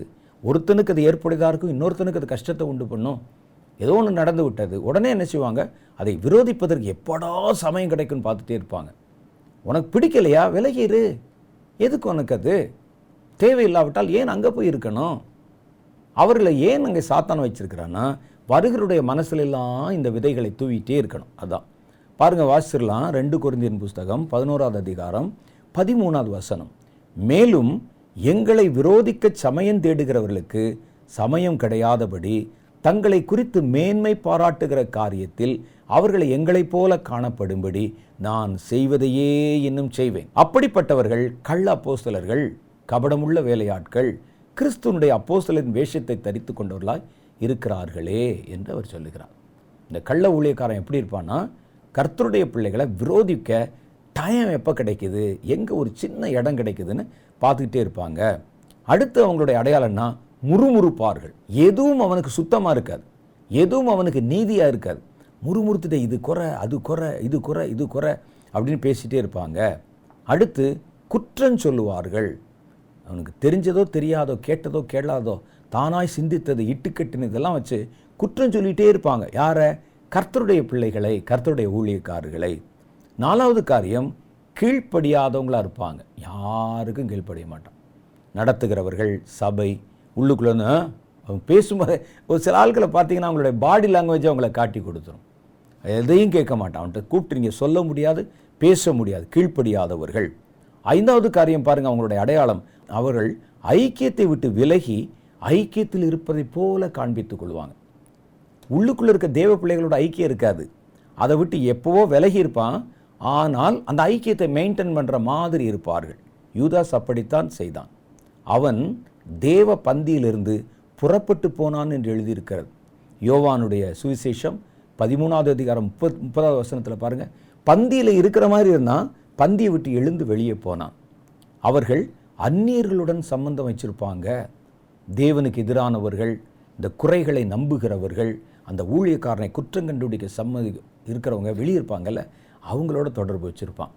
இங்கே வரும்போது தேவ பிள்ளைகளோடு இருப்பாங்க அங்கே வெளியே போனால் அங்கே உட்காந்து பேசி கொண்டிருப்பான் யார் இந்த ஊழியத்துக்கு எதிரானவர்கள் யார் இந்த சபைக்கு எதிரானவர்கள் யார் யாருக்கெல்லாம் இவங்க மேலே எரிச்சல் இருக்குது பொறாமை இருக்குது கோபம் இருக்குதுன்னு பார்த்து அவங்க வீட்டில் போய் ஒரு டீயை போட்டு குடிச்சிக்கிட்டு அவர்களுடைய வீட்டில் போய் எதையாவது பொருள்களை வாங்கி கொண்டு இங்கே இருக்கிறதெல்லாம் இல்லாத பொல்லாதெல்லாம் இட்டு கட்டி பேசி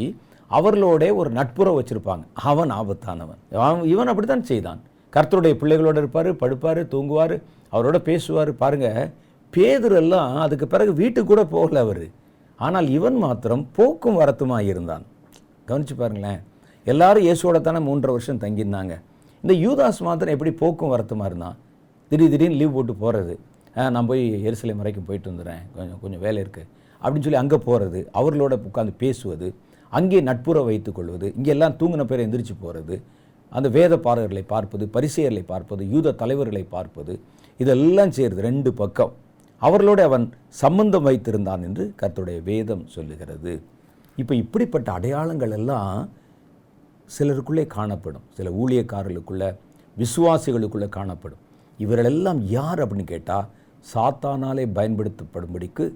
ஊழியத்தை தடை செய்யும்படிக்கு ஊழியத்தை மூடி போடும்படிக்கு ஒரு சர்ச்சு பாருங்கள் ஒரு ஒரு போதகர் அவ்வளோ கஷ்டப்பட்டு பாடுபட்டு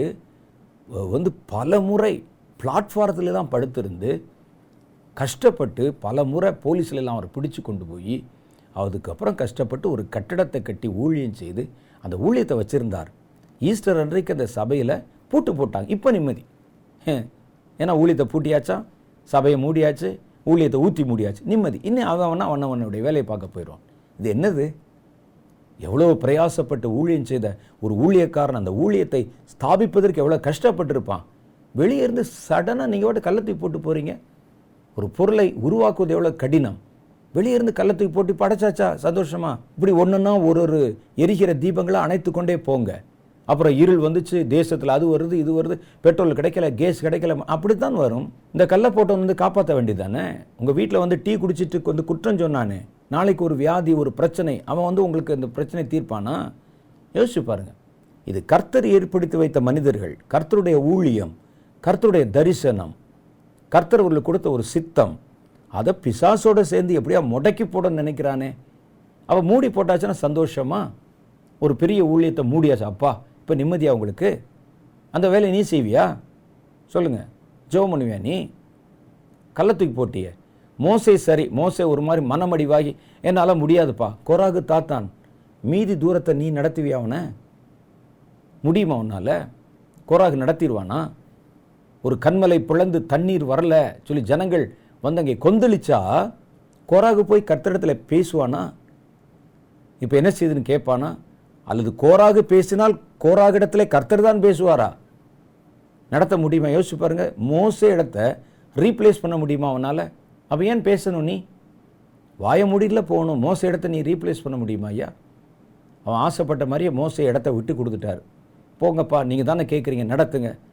பத்து கிலோமீட்டர் நடத்திடுவே நீ முப்பது லட்சம் பேரை யோசித்து பாருங்கள் பின்ன எதுக்கு பேசணும் அவள் தேவன் ஏற்படுத்தின ஒரு காரியம் குறை நிறைகள் இருக்கும் நடக்குது போகுது ஒரு காரியத்தை எழுப்பணும் ஒரு காரியத்தை கட்டணும்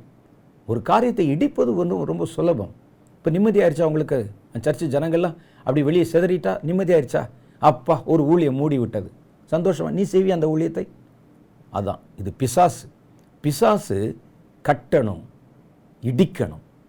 அதை ஒன்றுமில்லாமல் ஆக்கணும் சிதிலமடை வைக்கணும் ஒழுங்கின்மையும் ஆக்கணும் அதான் அவனுடைய நோக்கம் உன்னை பயன்படுத்தி கொள்ளுகிறான் அதனால் இப்படிப்பட்ட கள்ள வேலையாட்களுக்கு எச்சரிக்கையாக இருக்கணும்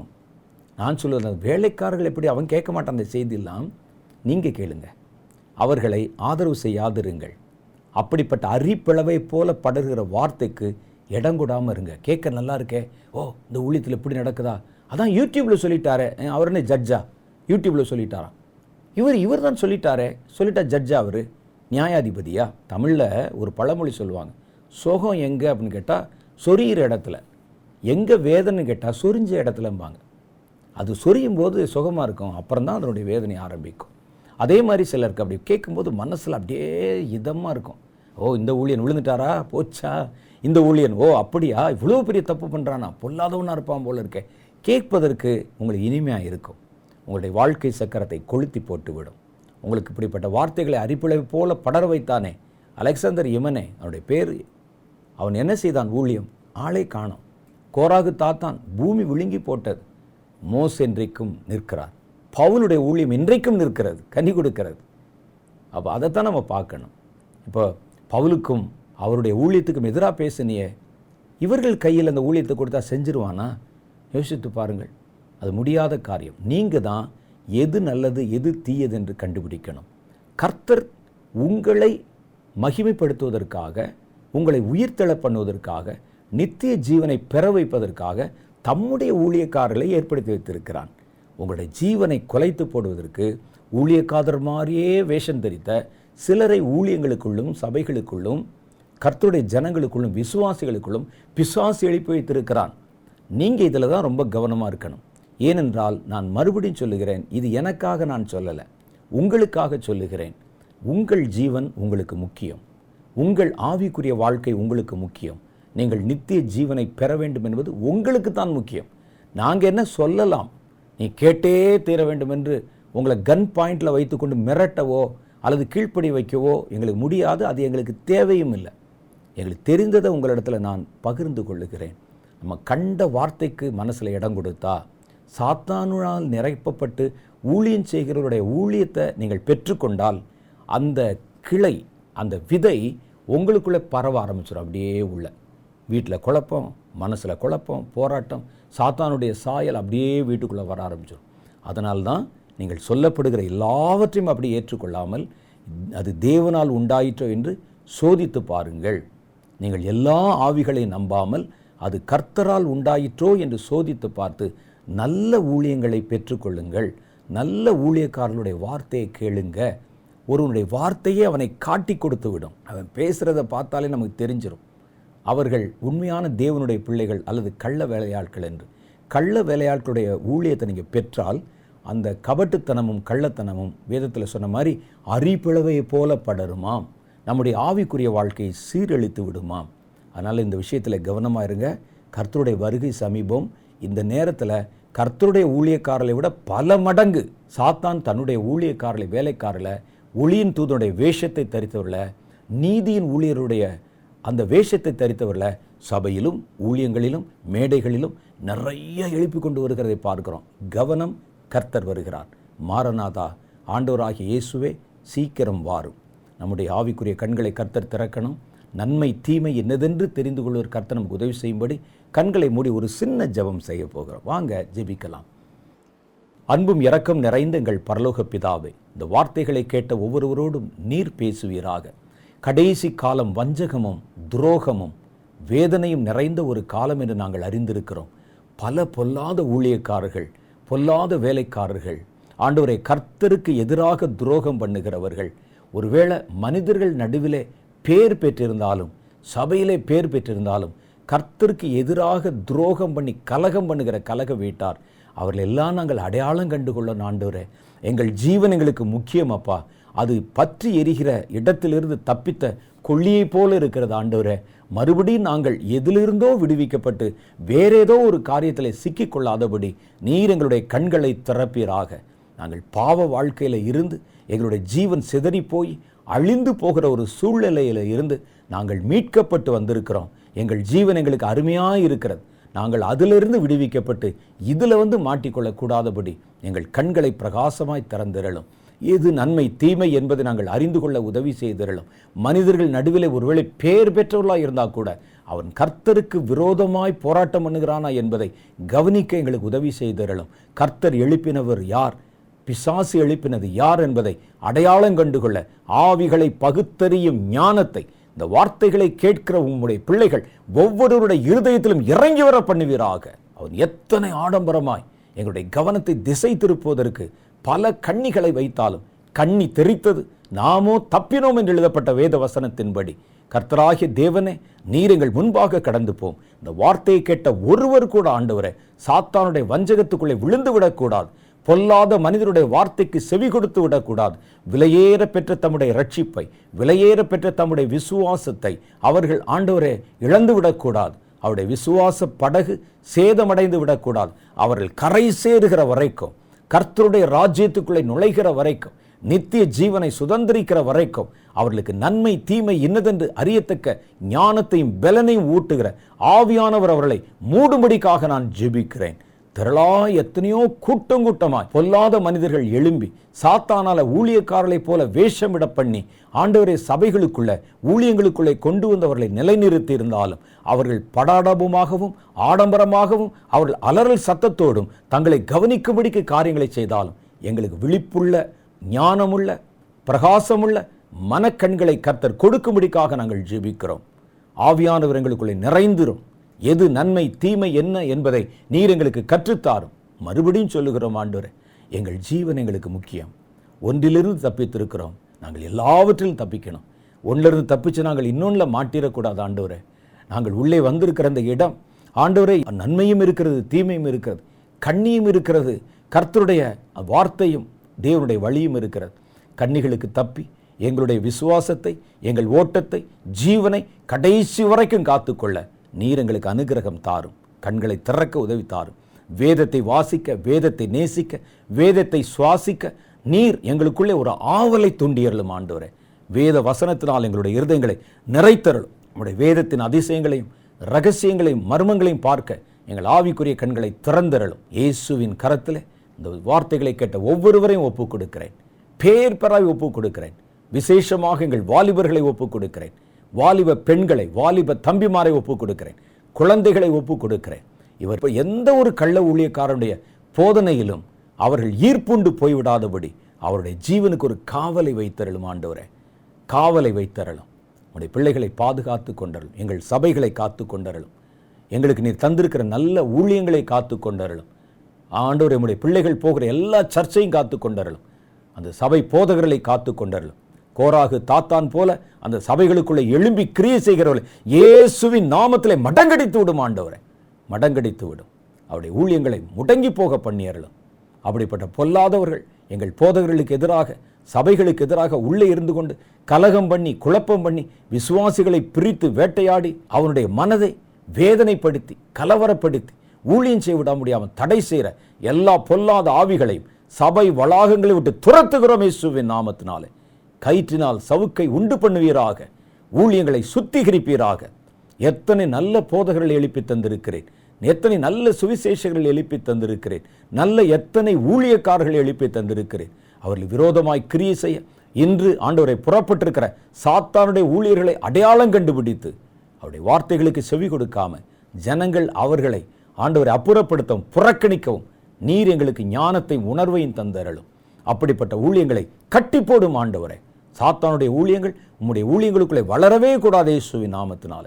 எல்லாவற்றையும் கர்த்தருடைய கரத்தில் ஒப்பு கொடுத்து நாங்கள் ஜெபிக்கிறோம் எங்கள் ஜெபங்களை கவனியும் ஏற்றுக்கொள்ளும் ஆசீர்வதியும் இயேசுவின் நாமத்தினாலே எங்கள் ஜெபங்களை ஏற்றுக்கொள்ளும் எங்கள் பிதாவே ஆமேன் ஆமேன்